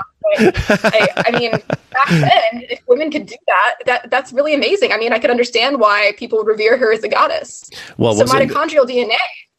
I'm sorry, did but wasn't um, but didn't wasn't Hathor or um, a Ra or or um, one of the earlier goddesses? Wasn't or wasn't that their um, one of their abilities to to procreate um, from their own body? I think and I'm, I'm trying. I'm, I'm trying to maybe. Remember. I mean, I don't recall that, but I do know Isis, for example. She was uh, she'd conceived and had a quote unquote virgin birth, which was not really a virgin birth mm-hmm. because the story was that she, uh, her husband had been killed by his brother, and she goes and picks up all the different pieces of his body. And when she oh. puts them back together, she conceives, but of his dead body, you know? Yeah. So obviously there's supposed to sexual relationship there, but at the same time, like a lot of the traditions say that she stood over his body and magically conceived, Mm. you know? So I don't know how that all happened. but I don't know, yeah, but I think it's interesting. I think that's the only thing I'm aware of as far as conceiving by your own free will. And like I said, that that theory the archaeologist proposed in that book about you know people revering women because they thought that she could conceive without sex was Yeah. kind of interesting. And maybe maybe that was a, uh, you know something at some point in time. But I just think that our instincts as humans are too strong for that to really be the case. To not understand the relationship between you know a man and a woman. Unless, unless like your point is correct that at some point it was. At some point that was the yeah that you didn't need man. You, a woman didn't need a man Right. to, to create life, right? At that point, then Well, and that would that would make sense with mitochondrial DNA and that enigma because mitochondrial DNA is only passed from mother to child. The man's DNA is completely disregarded. It's like, nope, don't need you. Goodbye, you know. So that's just, just the feminine, and I think that's just a really interesting point. And there's there's got to be some hang up there or some reason why. I mean, nature has a, there's a reason for everything in nature. Nature just doesn't decide it's going to do something for the for the sake of it. But yeah, just toss So that out. there- yeah, yeah at some point in time that they decided that for whatever reason it wasn't necessary. So my my idea on that was that it was at some point that women were parthenogenetic maybe men existed maybe there was a sh- or maybe this was an evolutionary trait like maybe women needed men to conceive and then at some point some catastrophe happened. There weren't enough men on, on, the, on the earth. Right. and it was a you know evolutionary change because they needed to repopulate the earth. And so now this is kind of an interesting time because more women are choosing to not have children Right. these days. So if enough women choose to not have children for a long period of time, are we going to start being able to conceive on our own? Probably. I mean, I, I guess I hope not, but I, that's it's an interesting point because you don't ever see that. And before, something had to have happened to, to cause our bodies to do that, to only pass mitochondrial DNA down to from the mother. Yeah, I mean, it's just amazing to me. I mean, and this is just my own personal experience, and you know, hopefully my dad doesn't hate me for this one. But you know, when you're a kid you're and you're a, and you're a man, you know, you're like, I was really interested in my father's genealogy. You know, I was, and you know, he- you know, okay, so my dad's dad, and what did his do, and what did his dad, and then what was you know, what was my grandpa, you know, and like what did you know, what were these guys? Were they like knights of you know, were they men of renown and all this stuff? And it's like when when as, as I got older and learned about mito- mitochondrial DNA, that's why I focused way more. And as of even recently on my mother's side, I'm like, that doesn't even matter at all. none, Yeah. none of that shit doesn't Yeah, matter sorry, at all. Sorry, Dad. Yeah, sorry. None, uh-huh. none of those guys. That could have been the coolest guys, the strong. It could have been Hercules for all I care. None of that DNA is Yeah. coming down. Sorry. You know, I mean, just not happening. You know, I mean, eh, but why? I mean, I really would like to understand why, from a scientific standpoint. I mean, even if for a spirituality standpoint, and, and that's my belief. I mean, if you, if you think about it that way, then something with the spirit probably transcends via the woman, and it's more connected to the the the source, the mother goddess. You know, um, Right. more than the man's. You know, the men are the men are more like the warrior, hunter gatherer. Nah, I'm going to beat this rock kind of thing. You know, um, I think we, the women are Yeah. way more connected to the earth and spirituality. You know, not to say that all men. I'm just saying. But I think you know, in general. You know, speaking as a man, Well, and probably, probably guys are going to be pissed off at me for saying that too. But sorry, it's how it is. sorry, dude. Sorry, guys. but is that's an interesting point though because so many different tribes so many different cultures still pass on you know their lineage is passed on through the, the female line and through the mother's line. And in some tribes it would be that when you got married you went and you lived in the mother's mother of your bride's house you know? Yeah, and because it was the mother that was the head of the household and that's who you married. And so essentially i mean for example the mayans. The mayans were another tribe that, that, that did this. Hmm that everything was matrilineal and some women were warriors you know they were some of the most renowned warriors in, in the tribe. And I, down there it, there's a lot of that going on. You see a lot of that kind of reverence to the, the feminine and to the the bloodline going down through the females. There's there's stuff everywhere all over the world that have those same traditions of it but it's just interesting to me. And one of the points that was made i think in the same book i was talking about earlier was that they were able to know exactly who the mother was when the baby was, you know, popping out of them versus, you know, knowing who the father was because back then there wasn't, you know, maybe you weren't just having one husband or, you know, so there's, there's a possibility you might not know who the child is. So obviously the lineage wouldn't be kept by the by the father, but you know who the mother is. right. You know, you know, you, you got that down for sure. Right. Yeah. There's no Yeah. mistake in that happening. Right? Mhm. Uh huh. Yeah. that's another, that's a simple point, you know, that it, it, would be tracked through the mother because it's obvious who the mother is, but not who the father is. That much can be proven or said for sure. And so it's weird. Make sense. To totally makes sense. It's weird that at some point that thing switched because when you look at it the other yeah. way, even just with the Royals, I mean, you know, um, England or, um, you know, the whole, that whole continent, I'm trying to, sorry, I'm thinking, I think of the, uh, my brain started to slow down in too many cycles here. But you know, if you look at any type of aristocracy in, in, Europe, that's where I was going. Europe. I couldn't think of the name here, but it's all through passed through males. It's the first male born. That right, and you know, it wasn't always the, that has the husband child, and so that throws out some DNA. For example, I'm part of Clan Ramsay. Clan Ramsay does, as well as many of the different clans, they do their own genealogical project. Oh, but the genealogy the, the, DNA is so different from so many different Ramsays, and the reason being because you know you might be married but it's it's tracked through the father right, right. but the mother you know, might have been seeing the next door neighbor and the baby might be her husband instead of being a ramsey it might be a you know St. Clair or uh, whatever. But it's it's just weird to me that we don't still do that because it makes more sense. It's it just makes sense when you know who the father is. That's great, but they didn't always know back in the day. Right, right. So that's right. why there's so many genealogical projects that aren't really adding up, like in Clan Ramsay and adoption too. A lot of oh, times, oh, right. people back then couldn't, that couldn't conceive would would take in you know other children. Mm-hmm. Then they take the name and you pass that down, but they carry different DNA. Right. At some point, that's got to get sorted out. I mean, DNA is so cheap now and so test and, and so diverse and, and the way that you can sample it. I mean, at some point, you're going to have to go, you, you know, all those, all those stars are going to have to align at some point. Yeah, but you might go back being so far as, let's say, I go back so far as being a Ramsey, but then based on my DNA, maybe at some point, one of my great, great, great, great grandmothers, you know, who was married to a Ramsey actually had an affair with a McLeod or somebody else, and then I'm actually more, you know, McLeod, McLeod than than Ramsey. So it, it's just interesting because you you don't know exactly who your ancestors are for sure. You can look at the chart and say that looks nice and that's all good, but um, yeah, you don't really know for sure, which is kind of kind of disappointing because I really take pride in knowing who my ancestors were and what they did. Yeah, yeah. So, well, one one way you could probably do it is that whole negative blood type. Right. Right. I mean, that makes sense. Because uh, while it is possible for um, a negative and a positive couple to conceive a child, it's mm-hmm. it's especially before they figured it out. It was very rare. Like the mother would reject the baby if it was not the same blood type. So throughout history, I mean, think about, I mean, I don't know what the percentage chances are to survive, but I mean, it wasn't very big. Right. So you would have that preserved. So I would, I would just, I would just imagine that, um, you know, that, that would be a lot easier to trace because of, you know, okay, you got these one or two that are mixed. Okay, fine. But I mean, if you know that you're a negative, you're never like, you know, my wife and I are, are both the same blood type and her daughter's the same blood type. Okay, cool. So, if she meets some random guy someday who's the same blood type as her, you know, I mean, like how far can you ex- expound upon that forever? You know, yeah. it's really weird. And the thing that bothers me a little bit, I guess it's just it is what it is, but especially in the coronavirus stuff, you know, I was looking up any type of data on negative blood type and the coronavirus. I was like, there's got to be some data, you know, because some of the some of the data started coming out that said that people with A um, blood type were more susceptible to coronavirus, you know, than O and things like that. And I'm like, oh, that's interesting. I'm like, I wonder about negative blood type no data because it's such a small. It's like five percent of the population. They're like, eh, well, whatever.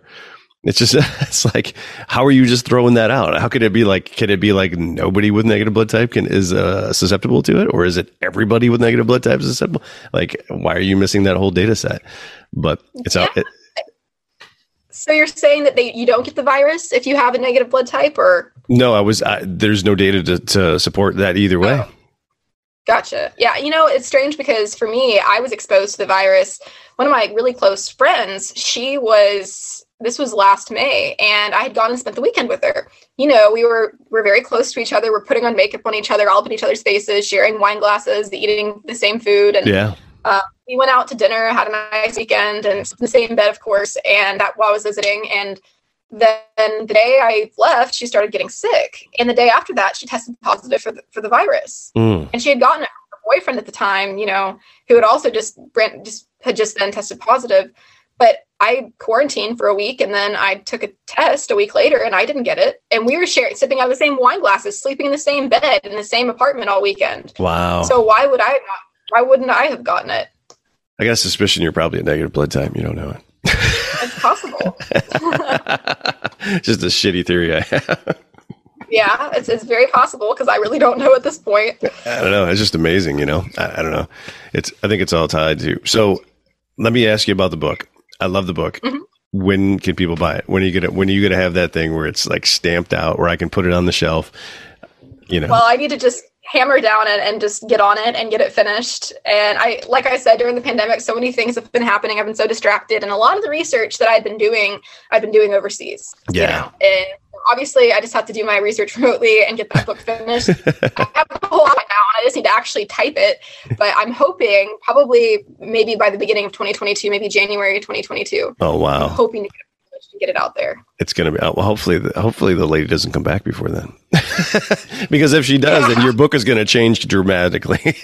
oh my gosh! And then the difficult thing is, like, the more research I do, the more it changes, and the more things I want to go back and add in previous chapters. It's like this never ending. I'm like, oh, this is so cool. I got to put this in here, and it's just constant. It's never ending because there's so many great things that tie into you know everything else that is already in the book so I get so excited about things, I get distracted and I want to go back and write about that. And then I it's like I never actually finish the entire thing, which I just need to do, and then go back and add things. Well, you can but, always have you can have you can always have a, a, different edition, you know, the enhanced edition after it comes out, you know, you know the, uh, updated and enhanced edition. Yeah, and after tell you after sending all the Chris Bledsoe information, you might have to add that in there.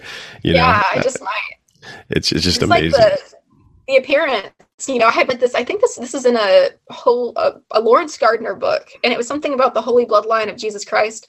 Really great read. It, it, it's a totally different take on the bloodline and the traditions, but it talks about. Oh man, I just kind of lost it. We're talking about.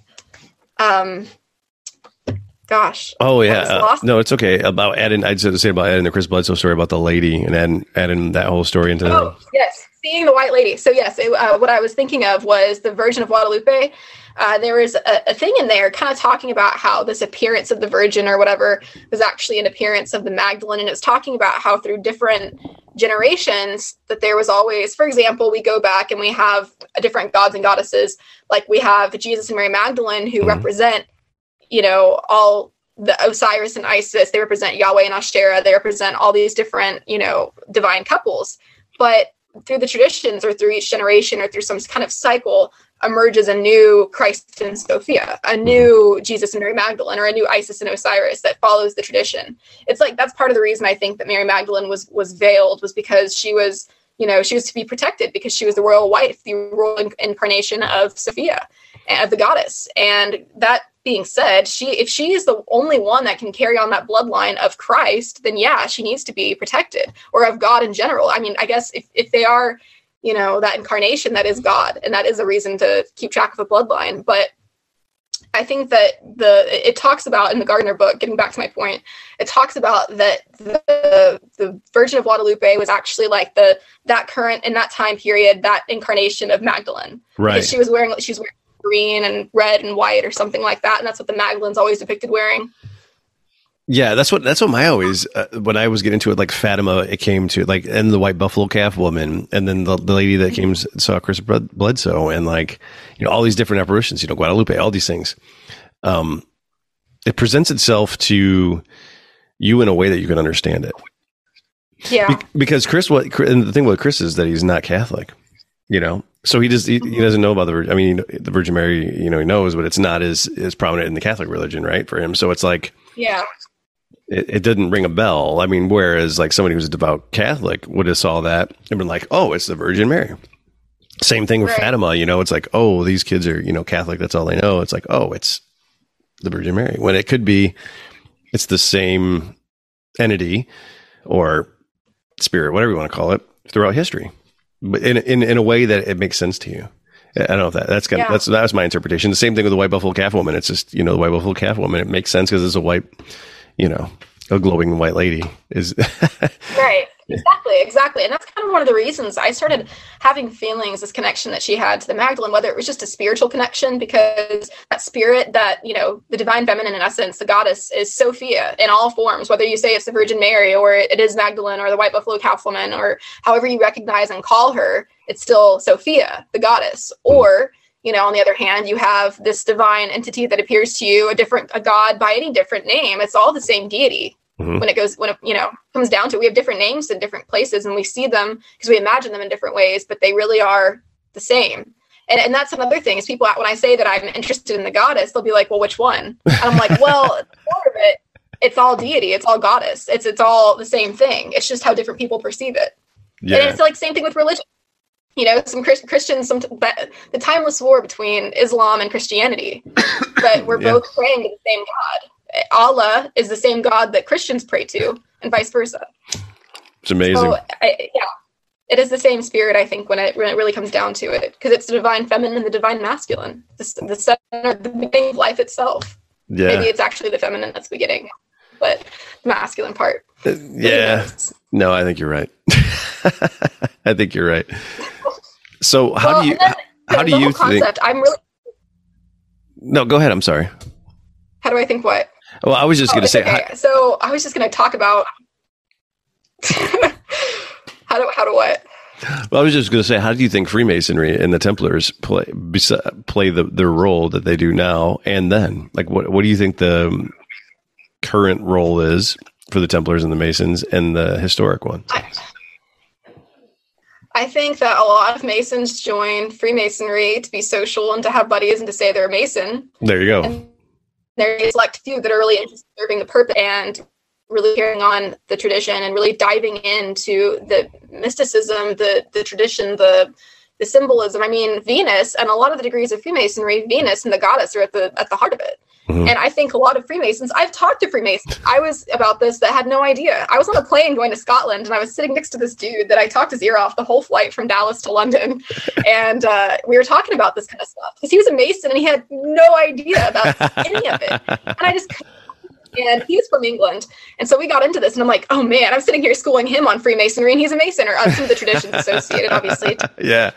Yeah. But it's just amazing to me that some people join this and they don't really have any, you know, desire to really learn what's at the core of it all. And right. that's disappointing to me. But of course, there are some people that really do join to learn and really want to help preserve that tradition and help keep it alive. And, you know, it's it's just like there's a select few of people that really know a, a lot of what's going on because right. there's so much that is hidden from from the public from most people and certain people and certain traditions are trusted with this knowledge or trusted right. with certain documents or artifacts and i think today there are some people that are still really carrying on that tradition and maybe doing part of what they were doing before but i think that that purpose was to protect certain traditions and to honor them whether it might be about the bloodline uh, i think the templars were trying to establish a new jerusalem in america I think that was their purpose at the time. They were trying to ret- retrieve certain things from the Holy Lands that they right. could bring and establish a new Jerusalem herewith. Mm-hmm. And I think that's what their purpose was. And then the founding fathers did just that. So I think they were carrying on that exact purpose. Haley, you're awesome. I'm so and happy so that you know all this today, stuff. I don't know what the no, that's it. I mean, in my mind, anyway, as like that's yeah. that's what I think it is. Totally. But I mean, today, I, I couldn't really say like, no, you're right. There's a there's a handful of us. I mean, today I mean, it's just yeah, there's a handful of us that, that get in. Like you said, there's the majority of us are just going to like go out to dinner and you know hang out with guys that they you know and make friends. But there's a core group of of of guys that are that get it, and and that's not a very big group of people at all. And um, you know, now you got me thinking. I'm like thinking today. What, what's the purpose today? You know, right. because if we've already established this America, what's the next step now? Now, what's the purpose? Is it just carrying on those traditions and the knowledge that we already had, or is there something new that we're working towards? Those, those are great questions. I think there's always that ever expanding quest for knowledge. You know, um, I belong to a um, uh, right. a thing called the S uh, um, SRICF. So uh, there's a Rosicrucian branch. It's the um, branch of Freemasonry. So it's a Christian Rosicrucian branch of Freemasonry, or SRICF. There's only about 4,000 of us on the planet. And I didn't know it was real until I was asked to join. And I was like, wow. And I'd been in Freemasonry for years. When I met these guys, I was like, where the hell have you been? It was a lot of the times it was guys that we'd, I'd have the same conversations that I'm having with you and they would look at me like I was, you know, what are you talking about, man? Yeah. I can't figure this out. Right. But these guys, it's just like, they get it, you know, and, and they're on that higher quest. It's, you know, it's actually called a college. So we, you know, write papers, we do lectures, you know, we learn. That's the whole thing about all this, you know, all these ideas and all this. A lot of it's been you know, it's protected history or protected knowledge, you know, that we, we keep and we entrust with each other, right? So that, that it keeps going and it doesn't die and it doesn't go away. So I think there's that. I mean, I don't know if it's just like, um, there's that, but you know, there's a lot of great things that come out of masonry, but yeah, I mean, I'm sure there's a little uh, uh, at the top that I don't know about, but the guys that I met with and the guys that I do, I'm involved with now, I mean, some of the things that I've learned about and the ideas that we share and the way we, you know, do research together is just profound. It's just amazing. And that's kind of what I was looking for when I got into masonry. But yeah, if I didn't, if I wouldn't have got into that, it would have just been like, Hey, we're going to have the, uh, pancake breakfast next Sunday, you know, and it's, that's just kind of what's going on. But so yeah, yeah they talk about the divine feminine. Most of them be like, what you got in your coffee, buddy? yeah, like, yeah, yeah, and that's kind of the, the sad thing is like people join it, but they and for me, being a part of something like that. Are you, so talking, you're talking about um, the order that you're in. Yeah. Are you familiar with Tim Hogan's Collegia? No, I'm not. Tim Hogan's. What was it called again? No. Okay. Do you, are you you're familiar with Grandmaster Tim Hogan? Yes. No. Tim Hogan. No? Nope. Okay. Oh my gosh, you got to go look up Tim Hogan. He's a, he's a good friend of mine. We're actually planning a tour we, that we had to reschedule from December to probably sometime this fall. We're trying to figure out the dates now, but it's going to be a, a tour to Mexico, and it's the exploration of the Kabbalah traditions within ah, Mayan culture. Nice. That's very cool. Yeah. So we're we're working on that. And Grand uh, Grandmaster Tim Hogan is the Grandmaster of multiple different orders, but you should definitely check him out. He's written some books. Uh, I'll maybe I could bring you into the Templar Collegia. It's really cool, and it's basically cool. just sharing knowledge and uh, wisdom and you know learning. And they, I know we're having a get together in person finally this fall. Oh, right. Which will be great in Colorado in Denver. Yeah. So, but anyway, no, he um, he is he's gotten some really great material written that I think you would really enjoy. Uh, so yeah, something to look into. And then yeah. where were we going after that? We were talking about. I don't know. I was just saying how it how it tied into the to the divine feminine, the lady, and like I think it's there, and like you said, the Venus, and oh, know, like, nobody even knows. Yeah. yeah. Right. it's just you know, it's amazing to me that so many people don't see that aspect of it. No, it's right there in front of them the whole time. You know, it's hidden in plain sight.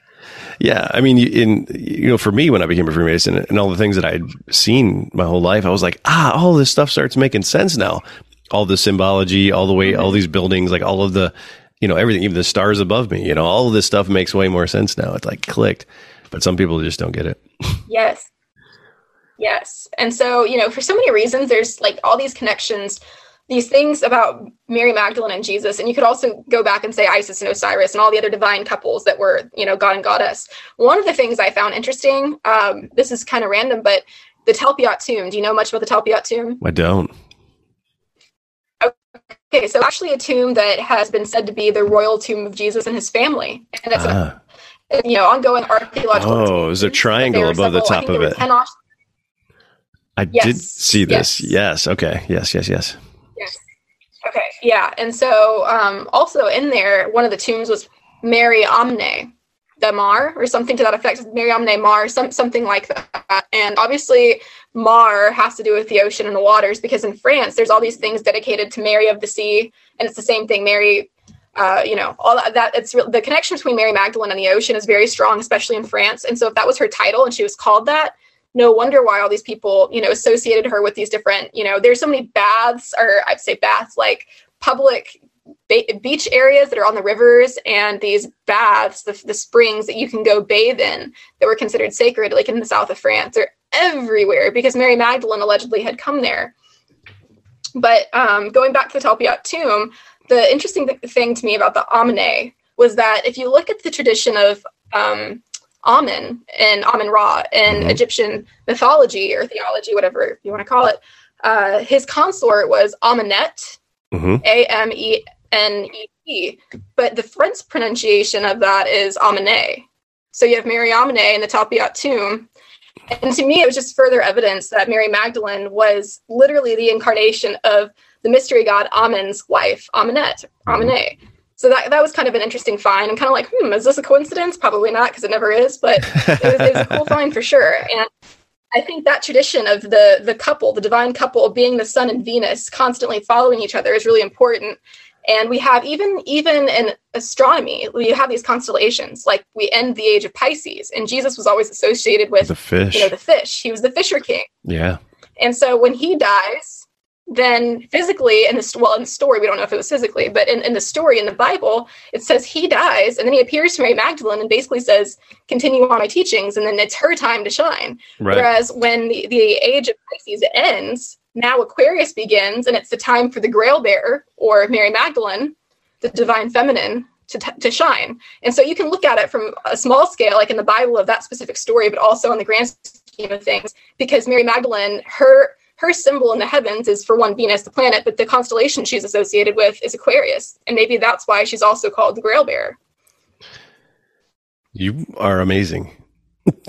you put a lot Thank of this you. together. That's awesome, and you put it together really well. That it's easy for people to follow. You know, sometimes you get into some of these things and it's like really yeah. really hard but you i mean you can just have a good conversation and we i mean it's just really easy to follow and it, it makes sense and it's exciting. And i really appreciate your work. It's awesome. Thank you so much. Seriously. Thank you so much. And i, I feel like there are so many little parts and different puzzle pieces like this. This is just a minor thing. It's not like some big you know revelation or anything but there's so many minor things like that that when you kind of think about it in a different way it starts to make sense. Like i don't know why this this was the case or you know why it was this way but it also makes me wonder you know going back to, i was talking about maybe there are different generations or different time periods when um because the, and going back to seeing the virgin of guadalupe and what gardner said in his book he basically says that the vision of Guadalupe was not just a vision, but that she was actually there. And the same thing I was going to mention about White Buffalo Calf Woman. We don't know for sure because things like playing the game Whisper, phone, not yeah. Whisper, phone, when, phone when tag, the, yeah, the around, yeah, and you you get something completely different at the end of it. So you put you know a thousand or two thousand or more years in the mix, and who knows what we have now. And so White Buffalo Calf Woman actually that she appeared about two thousand years ago because they talked about the sacred bundle and you know when the sacred bundle was given and it was about 2000 years ago about in the right time frame for it to be mary magdalene you know? So i think it's possible that she could have been the one that appeared to them and you know who knows who, who it was that appeared as the you know maybe it wasn't an appearance of an apparition maybe it was a physical appearance of an actual person. Right and i think you in your book as well said that um the person who holds the ceremonial pipe the red pipe um Yep, Sacred like, Bundle. Sacred Bundle seven. It's like the seventeenth generation or something like that. Oh no, it's the twentieth. We're almost. I think maybe it's the nineteenth, and we're almost at the twentieth. And to the Native American culture, each generation is about one hundred years. years right. About the two thousand years passing, nearly, because that would be around the right time frame. That makes sense. So it's. I think we're. I think time's up. I think if I, if I, do my math right, I think we're uh, we're real close for that thing to happen again. So, and you know, maybe she came to Chris Bledsoe. Maybe she's coming to people all the way. And I, and I don't think it's just one or two people. I don't. I think that she's probably following people that have some type of bloodline relation that has before. We talked about this earlier on. Mm-hmm. Feel safe with that you can relate to. I think mm-hmm. the, I that would make perfect sense to me. I think the Bledsoes have Scotch, Scott Irish um, history. I think that um, you know something that uh, I think they're looking into it now, but um, I think that there's probably a tie to all that because of the connection to the earth, and you know you feel safe, right? Like you said, you go out to North Dakota, eh, nothing's going to bother you here. You're just going to hang out, you know. Yeah you um, where you feel safe. And I think spirits are definitely drawn to, you know, the places and people that they're familiar with, whether that's the blood or the location, or maybe it's both. Who knows? But I think that's definitely a, a good start to diving into that and where where that spirit might appear next. I mean, it's just so fascinating to me that now we're in a time when people are starting to have visits from these orbs, these apparitions, and the White Lady herself. Maybe yeah. she's going to start appearing to more of us, like you said. I mean, I think all everything that we we have been going through as you know uh, this whole world this whole this entire earthly community has been going through in the last few years. It definitely has felt like something out of the book of revelation. So doesn't it though? yeah. So i mean it wouldn't surprise me that for in order for one you know era to end or for one era to begin one has to end. So i think that we're at that point where it's going to be a turning point and we are turning towards something better. All this destruction and pain and suffering has had to happen for the you know to be able to begin something new. It's like tarot. When you get the death card in tarot it's not necessarily a bad thing. It means that there's rebirth on the way right? Yeah so yeah. i think it's the same thing in reality too. You have to have some, one thing to end for another to begin. And maybe we're looking at that turning point where we go back to the divine feminine and she you know helps heal us and helps us get back to where we should be Oh my God, that's perfect. I mean, from what you know, Chris was saying that the, the the lady said was that you know she's the protector, she's the mother, she's the healer, she's you know yes. she's the comforter, she's there. That she's all and you know this is really cool from a lot of things he said. You know, he's had some regressions obviously and things, and um, you know that she's always here. They're, they've never left. She's always been around us. We just need to call to her. Her and her uh-huh. angels are always here. You know, the angels, right. the angels, they're always, they're always here. And then you think about that and, you know, they're orbs and then that turns into UFOs and it's like, why, wow, is that the connection? Are they the watchers? Are they, are they always here? Are they connected to, they care about us more than we care to interact with them? You know, do we just need to open the door and say, Hey, cool. Thanks. I believe in you. You're here. I'm ready to have the conversation. Let's hang out. You know, I think, I think, really think that's it. I think that's more of people like you and I talking about this, your book, obviously, you know, me and my dumb YouTube channel, you know, just to get out and get information out and, you know, meet people and, and share this stuff and get it out there. I think it's totally part of the whole thing. Um, no, absolutely. It's, this is all, you know, we're all doing the good work here and doing our part you know to enlighten others and to help get them. I think a, a big part of it too is energetically it's, it's such a uh, energy is such an important thing. Yeah. if you're not energetically in the space to accept that and to be open to that kind of energy that that that sophia brings us that the divine feminine brings us then you're just not going to have it. It's like you know people that want to see spirits but they're not they, they don't open their energy to that. You have to be on that frequency and in the right mental and spiritual space to have those experiences. And once you like meditation is so important you know for that reason. When you're trying to have experiences with the divine with deity you have to be in the right space to do it. And yeah. so I think if more people really detach themselves from technology and from all the everyday craziness and focused on the spiritual stuff, I think that we'd be a lot more um, functional society and we'd be in a much better place. You know, we wouldn't have all the crazy drama in the world happening that we do now. Yeah. And I think we're on the way back to that. I, I, really do hope so. I really do. I mean, it's, you know, it's hard for me to, I, I try to meditate. I, I, you know, I can. It's just, it's hard for me, but you know, it's, um, you know, and I, like I, I think a lot of it's self-induced too, because you know, no lie, I've said this a lot in in, in, a, in a bunch of my videos, but when I was younger, I would see spirits, I would see ghosts. And up into my teens, you know, early twenties, I would see things, and it would scare me. You know, it it just too, you know, it was too much. And I met a lady named Chris Woodyard, um, who wrote a bunch of books called Haunted Ohio. It was a Haunted Ohio series. She's got like ten of them now, or whatever awesome mm-hmm. lady. I was working in radio at the time and she came in during Halloween and we're doing like the whole ghost thing, you know. And I was actually having experiences downtown Dayton at this building that was 1800 slaughterhouse. They turned into like a, a radio, like a five story radio station, but it was like where the train would come in and cars, you know, full of cattle and they would just kill cattle, you know, chop them up and whatever. You know, it was like a, a big thing, but I saw this entity all the time. It was this dark entity. It was always there. And it was just, you know, I've had. So you saw, you saw yeah, a dead cow outside or something? No, like or? people, like I was the dark oh, spirits okay. and like, you know, I was sleep paralysis and things happening in the building to me at times. And, uh, you know, I was by her. Go ahead. I'm sorry. I was going to say, so if they were slaughtering cattle, if that's the bad thing that was happening there, then what energy do you think would have been left from the people? I don't know. To me, it seemed like, uh, it was like more like slave type time. So there was more like a, it wasn't necessarily, you know, it was, there's probably some really bad other things going on there as well. It wasn't just, sense, yeah. you know, cause I did see something like that, you know, um, 1700s, 1800s, like, but, um, you know, I talked to her about like off the air, just her and I in this room. And I'm like, Hey, you know, I've been doing, you know, I, and, you know, I was young and she's like, look, you can turn it off. And I'm like, what do you mean? She's like, if you don't want to see it anymore, just turn it off. And I go, you just can't. I go, like a switch. She's like, yeah, you just turn it off.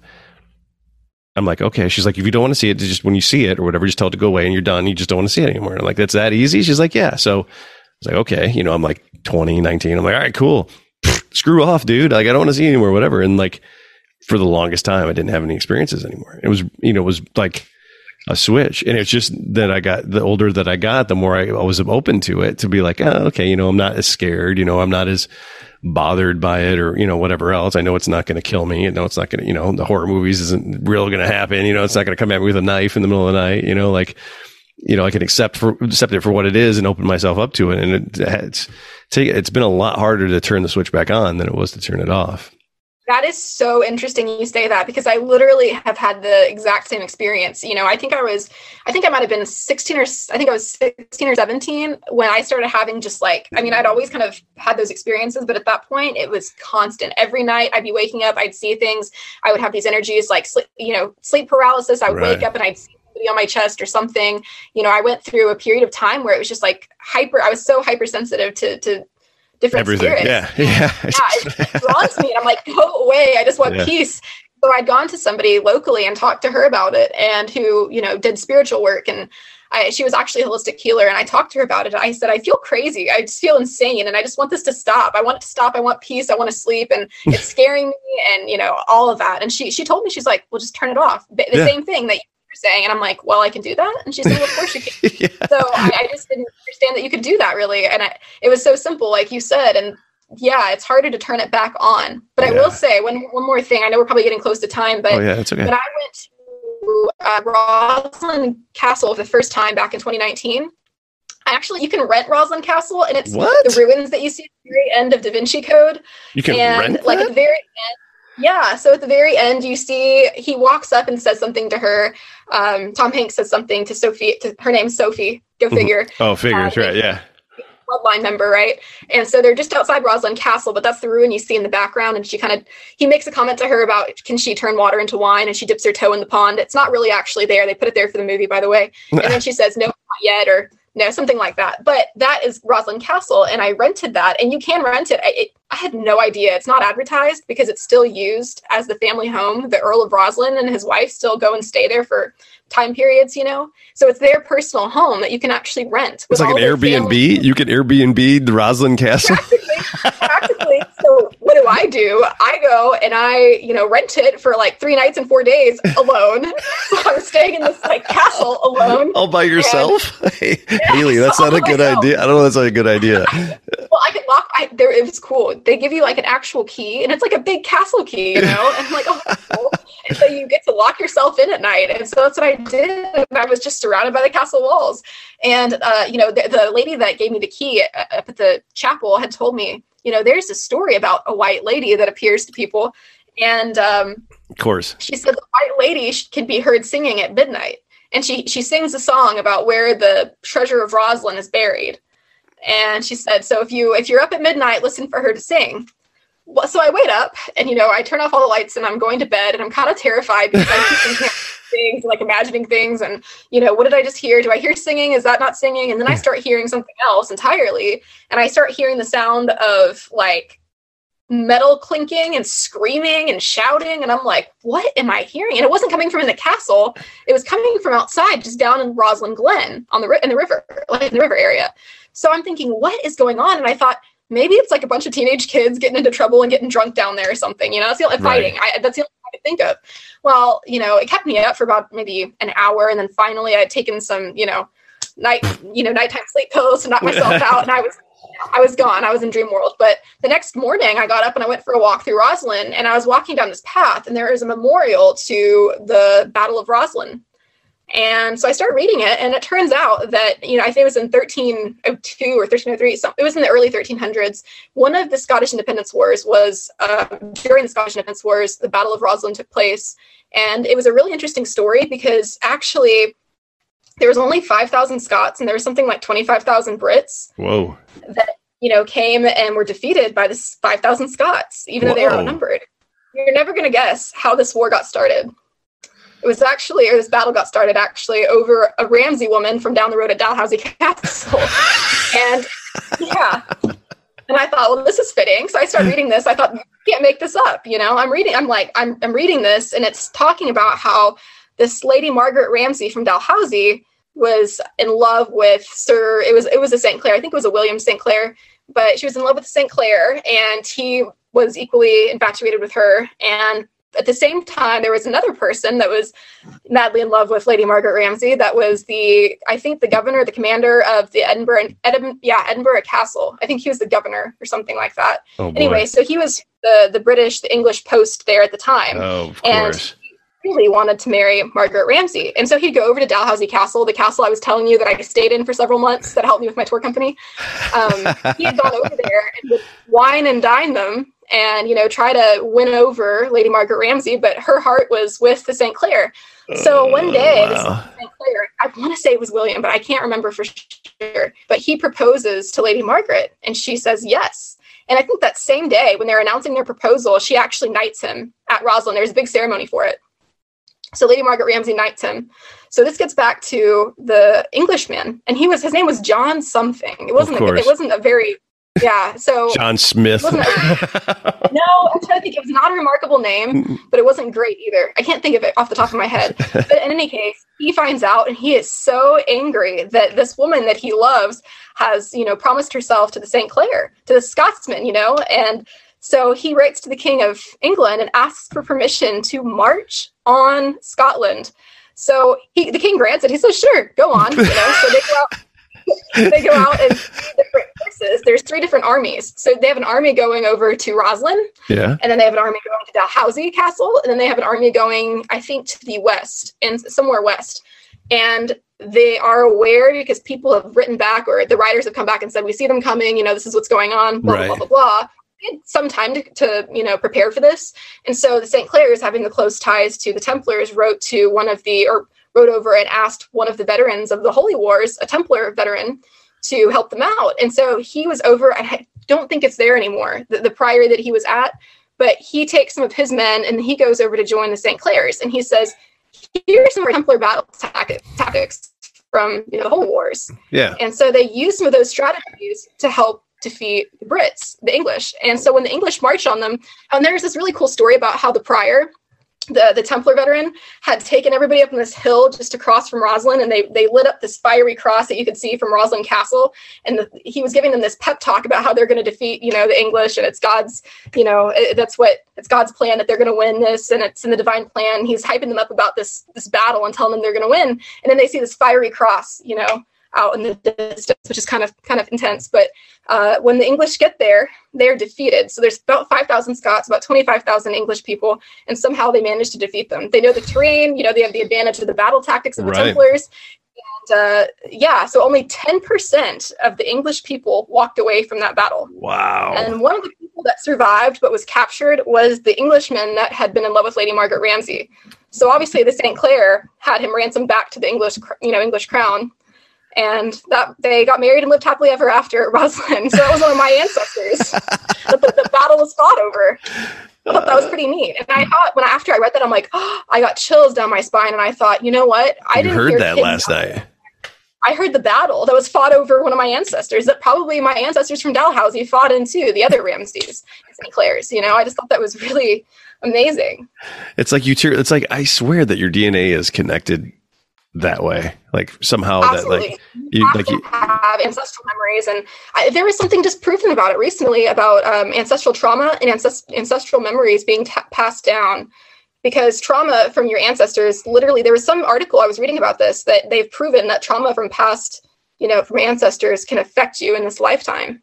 yeah. Well, I, I think it was like seven generations, believe it or not, is uh, I think it's gone back. I think you can, well, after seven generations, it's an inherited trait. I know that, which is crazy, Yeah. right? So like seven generations back, if like your grandpa got bit by a spider and it, and his arm fell off, like you, you're, Mm-hmm. you're scared of spiders for the rest of your, like, that's it. You're done. like if it goes Yeah. back like that, you know what I mean? That that's kind of how that's, that's how that length goes. But yeah, ancestral DNA goes back. And I've said this in a couple of things before and I hate saying it but that's the way I felt.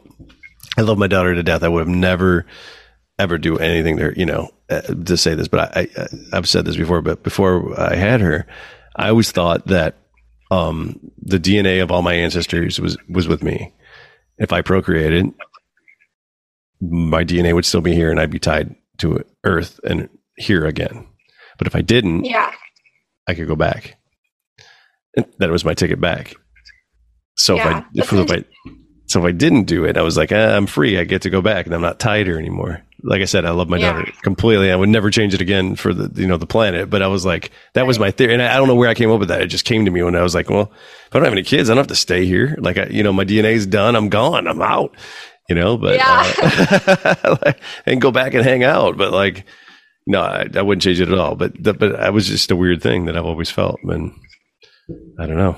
Seems odd. It was in, in doing my genealogy. It was really odd that my on, on my mother's side, um, there was four or five sisters, and only one out of the five uh, got married and had kids. All the rest of them, they called them old maids. They never got married, never had kids. Really? That is interesting. Really weird. I, I yeah. my So I guess if, if you hadn't had kids, then and it, because of that, because of the mitochondrial DNA, right? Because before in my mind, I was yeah. like, well, you know, you know, I'm the last of my name um, that I know of because I don't have any. There's no males anymore from the Majorowski side. And yeah. it, was, it was a big deal because my wife was like upset. She's like, "Oh, we had a you know we had a daughter," and I'm like, hey, you know, I was like, "Ah, the family name." But now that I know him, yeah, it doesn't fucking it doesn't matter at all. Yeah, yeah the DNA is there, you know. Right. Stay there forever, but I don't know.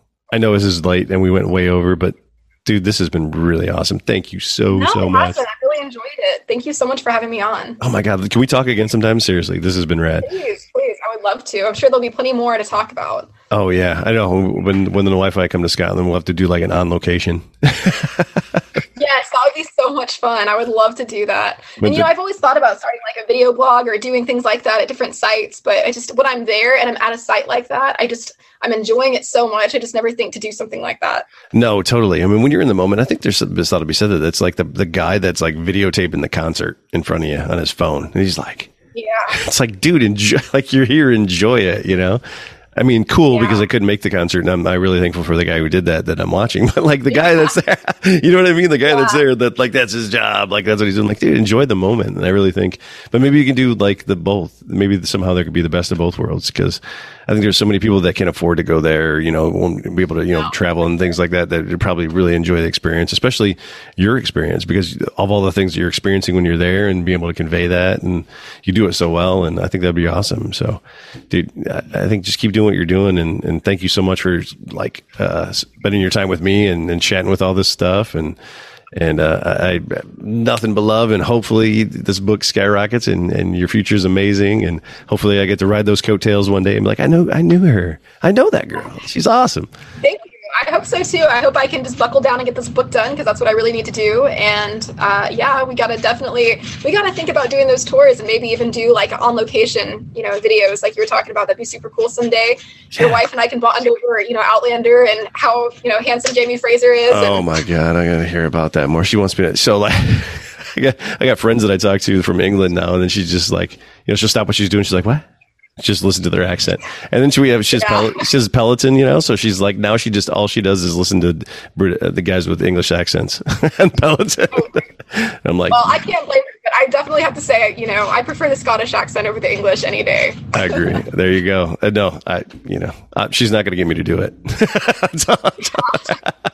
it would be horrible and just a crappy rendition of it. So I'm not going to go yeah, there. Probably but, a good thing. yeah, that way. yeah, but you know what? It just dawned on me. You were talking about the burning cross. That was in one of the Outlander things. Didn't Jamie like burn yes. a big cross on a thing and like and to yes. get everybody yes. ready for the yeah. Yeah, he did the exact same thing. Yeah. So when they were going to retrieve Claire after she'd been taken, he said, yeah. you know, this is war.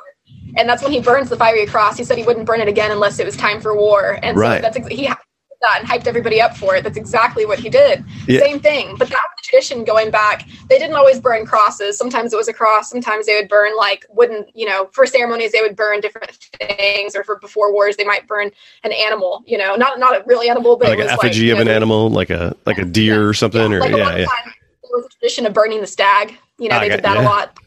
Yeah, so that kind of thing. But that's that's a, an interesting point. I haven't made that connection. They they did do that in Outlander too. That's really cool. Yeah. See, my wife, my wife better listen to some of these every once in a while. She has a big influence. She doesn't even know. yeah. Haley, so have you guys have to ask more questions? Yeah, Did yeah, you yeah. guys watch the Men in Kilts that has the actors from Outlander in it? No, no, I haven't yet. I, I, told her we should watch it, and it was just, you know, uh, she was like, "Ah, what is it?" I go, "I think it's just the actors hanging out, going through Scotland, right?" I think that's the premise yeah, of it, right? Yeah, so they're definitely just, you know, traveling around Scotland, drinking whiskey, finding trouble, learning about history, and doing different things and having a blast. Episodes were only 30 minutes each, so you really don't have to commit for too long. I wish they were longer because right when you get into it, they're ending. Uh, but I'm hoping, I am hoping that I can do something with them potentially on a, you know, Outlander tour. Nice. You know, I'm trying to work on that because I think it would they wanted they in their they wrote a book called Clanlands and in the book they talk about, you know, starting a tour company, but they don't have time to do it. hmm, well, huh, huh. So uh, somebody who's already uh, spent some time and that kind of came up with it then. Yeah. So I don't That'd know. That'd be, be really fun if it, if it, worked out. But I am putting together Outlander tours that hopefully I can start doing, you know, in 2022. So Dude, that's gonna be really be, fun regardless. That's going to be so rad. I know we're going to probably be the first tour. I'm just telling you right now. please, please. Because I'm because I, I love it enough, but I'm still disconnected enough that I could be the videographer. I could be like, okay, cool, yeah. what? yeah, and then when we get to the Templar side, I can just give the camera over to somebody else and be like, okay, now I'm paying attention. Mm-hmm. Yeah. Yes, yes, and there's just so many more sites like that. Once once I started really diving into it, there's so many sites that are not talked about for being Templar sites. Like for example, I got a shout out to um, one of my good friends, at Peter, and Peter runs the Maryculter House in Scotland, and it's in Aberdeen on the east coast. And Maryculter House is actually a 12th century Knights Templar preceptory. Wow. One of two you know, preceptories in Scotland. The other one is Balantrodoch or Temple Church down in Midlothian, down by Roslin. Mm-hmm. That's like you know in ruin now. Obviously, it doesn't exist anymore. But the Maryculter House, um, it's a very nice hotel now, and they've got great food. I've spent a lot of time there, and Peter and I are actually working on a you know tours together, incorporating both the Templars and the Jacobites. We didn't even get into the Jacobites and the Templars, and that's a whole other thing that's super interesting. Charles Edward Stuart himself was the Grand Master of the Knights Templar in Scotland but um, yeah, so the Maryculter house is really cool too. It's it's a I had no idea about it. I had read about you know Maryculter, but basically the way that the author had stated it in the books that I read was that it was in ruin. But it's a functioning luxury hotel that you can go to and it's, it's, awesome. Peter reached out to me because he saw one of my paid advertisements for my you know Night on a Grail Quest tours on Facebook. And that's, that's, how we got in touch. He invited me to come stay up there for a few days. And one of the workers even said to me, you know, Peter told us he met this girl on Facebook and invited her to come up here. now we're like this, we, you know, working together and it's great. I mean, the best connections are just totally random like that and by chance. So just like us. Scotland, yeah, exactly, exactly. So I'm really thankful for that. And um, I got to tell you next time about what we did. We ended up having some really interesting paranormal experiences at the Templar Preceptory. Really? So let's talk about that next time. Definitely. Oh my God, now I'm excited. Was there orbs? No. No. No. I'm still excited. yeah, well, it was it was really cool. It freaked out the staff. The staff was the it, Peter got the entire um, you know senior management team to come up there and be a part of it. And we went into the haunted room of Maryculter. If if, uh, if you guys come to Scotland, we'll have to go and you know do like some ESP in the haunted room. The haunted room. Oh boy, that's all we need. Yeah. we're gonna move, we're gonna end up buying a castle in Scotland. I can see Please, it now. I want to bad. I would love that. You could buy a Scott castle, can't you? You got to be able to. Can you? Can you yeah, buy land? Can you buy that? Yeah. Yeah, absolutely. Yes, 100%. You can buy castles and fix them up and all that stuff. And, you know, actually, the other castle, Dalhousie Castle, was the original seat of Clan Ramsay in Scotland. But um, more recently, it was sold and they bought Brechin Castle. That was the other family seat of uh, Clan Ramsay. and so Brechin Castle is a little bit further away, it's a little bit more northeast. And now the current Earl of Dalhousie, I believe. His name is Jamie, also Jamie Ramsay. And of course, his name is Jamie. yeah, it's a very popular name there in Scotland. Actually, there's so many people that know their name Jamie. It's unreal. But um, no, he is the he is the. I'm losing my words. He is the clan. Chief. He is the clan chief of you know of the Ramsay clan, and they live there at Brechin Castle, but it's for sale now because you know there's a lot of cost in running a massive castle like that and they have a whole staff and everything. So i guess if they sell the castle the staff comes with it. I mean i'd love to be waited on like that and have a whole staff to run my household. But uh, maybe one day we can buy it back for clan ramsay. There you go yeah. Yeah tours so tour will be successful enough that you could do it. It'd be rad. Yeah, I mean, there's castles for sale. Believe me, that one would just be like, I think it's like eight million pounds or something. So kind of out of my price range for now. it's like sixteen million dollars. something like that. Something absurd. 14, 50, yeah, something. I don't know. Maybe can Bitcoin. We can make it happen. I wish. thank you. For, thank you so much again. It's been so awesome. I mean, thank you for spending so much time with me, and you know, thank you, thank you again. I, I wish you the best, and, and hopefully the book comes out and it's huge, and your tours and, and everything, and anything I can do to help and please, please come back and hang out with me and talk to me some more. Definitely, definitely. Thank you so much for having me on. It was a blast. Thanks.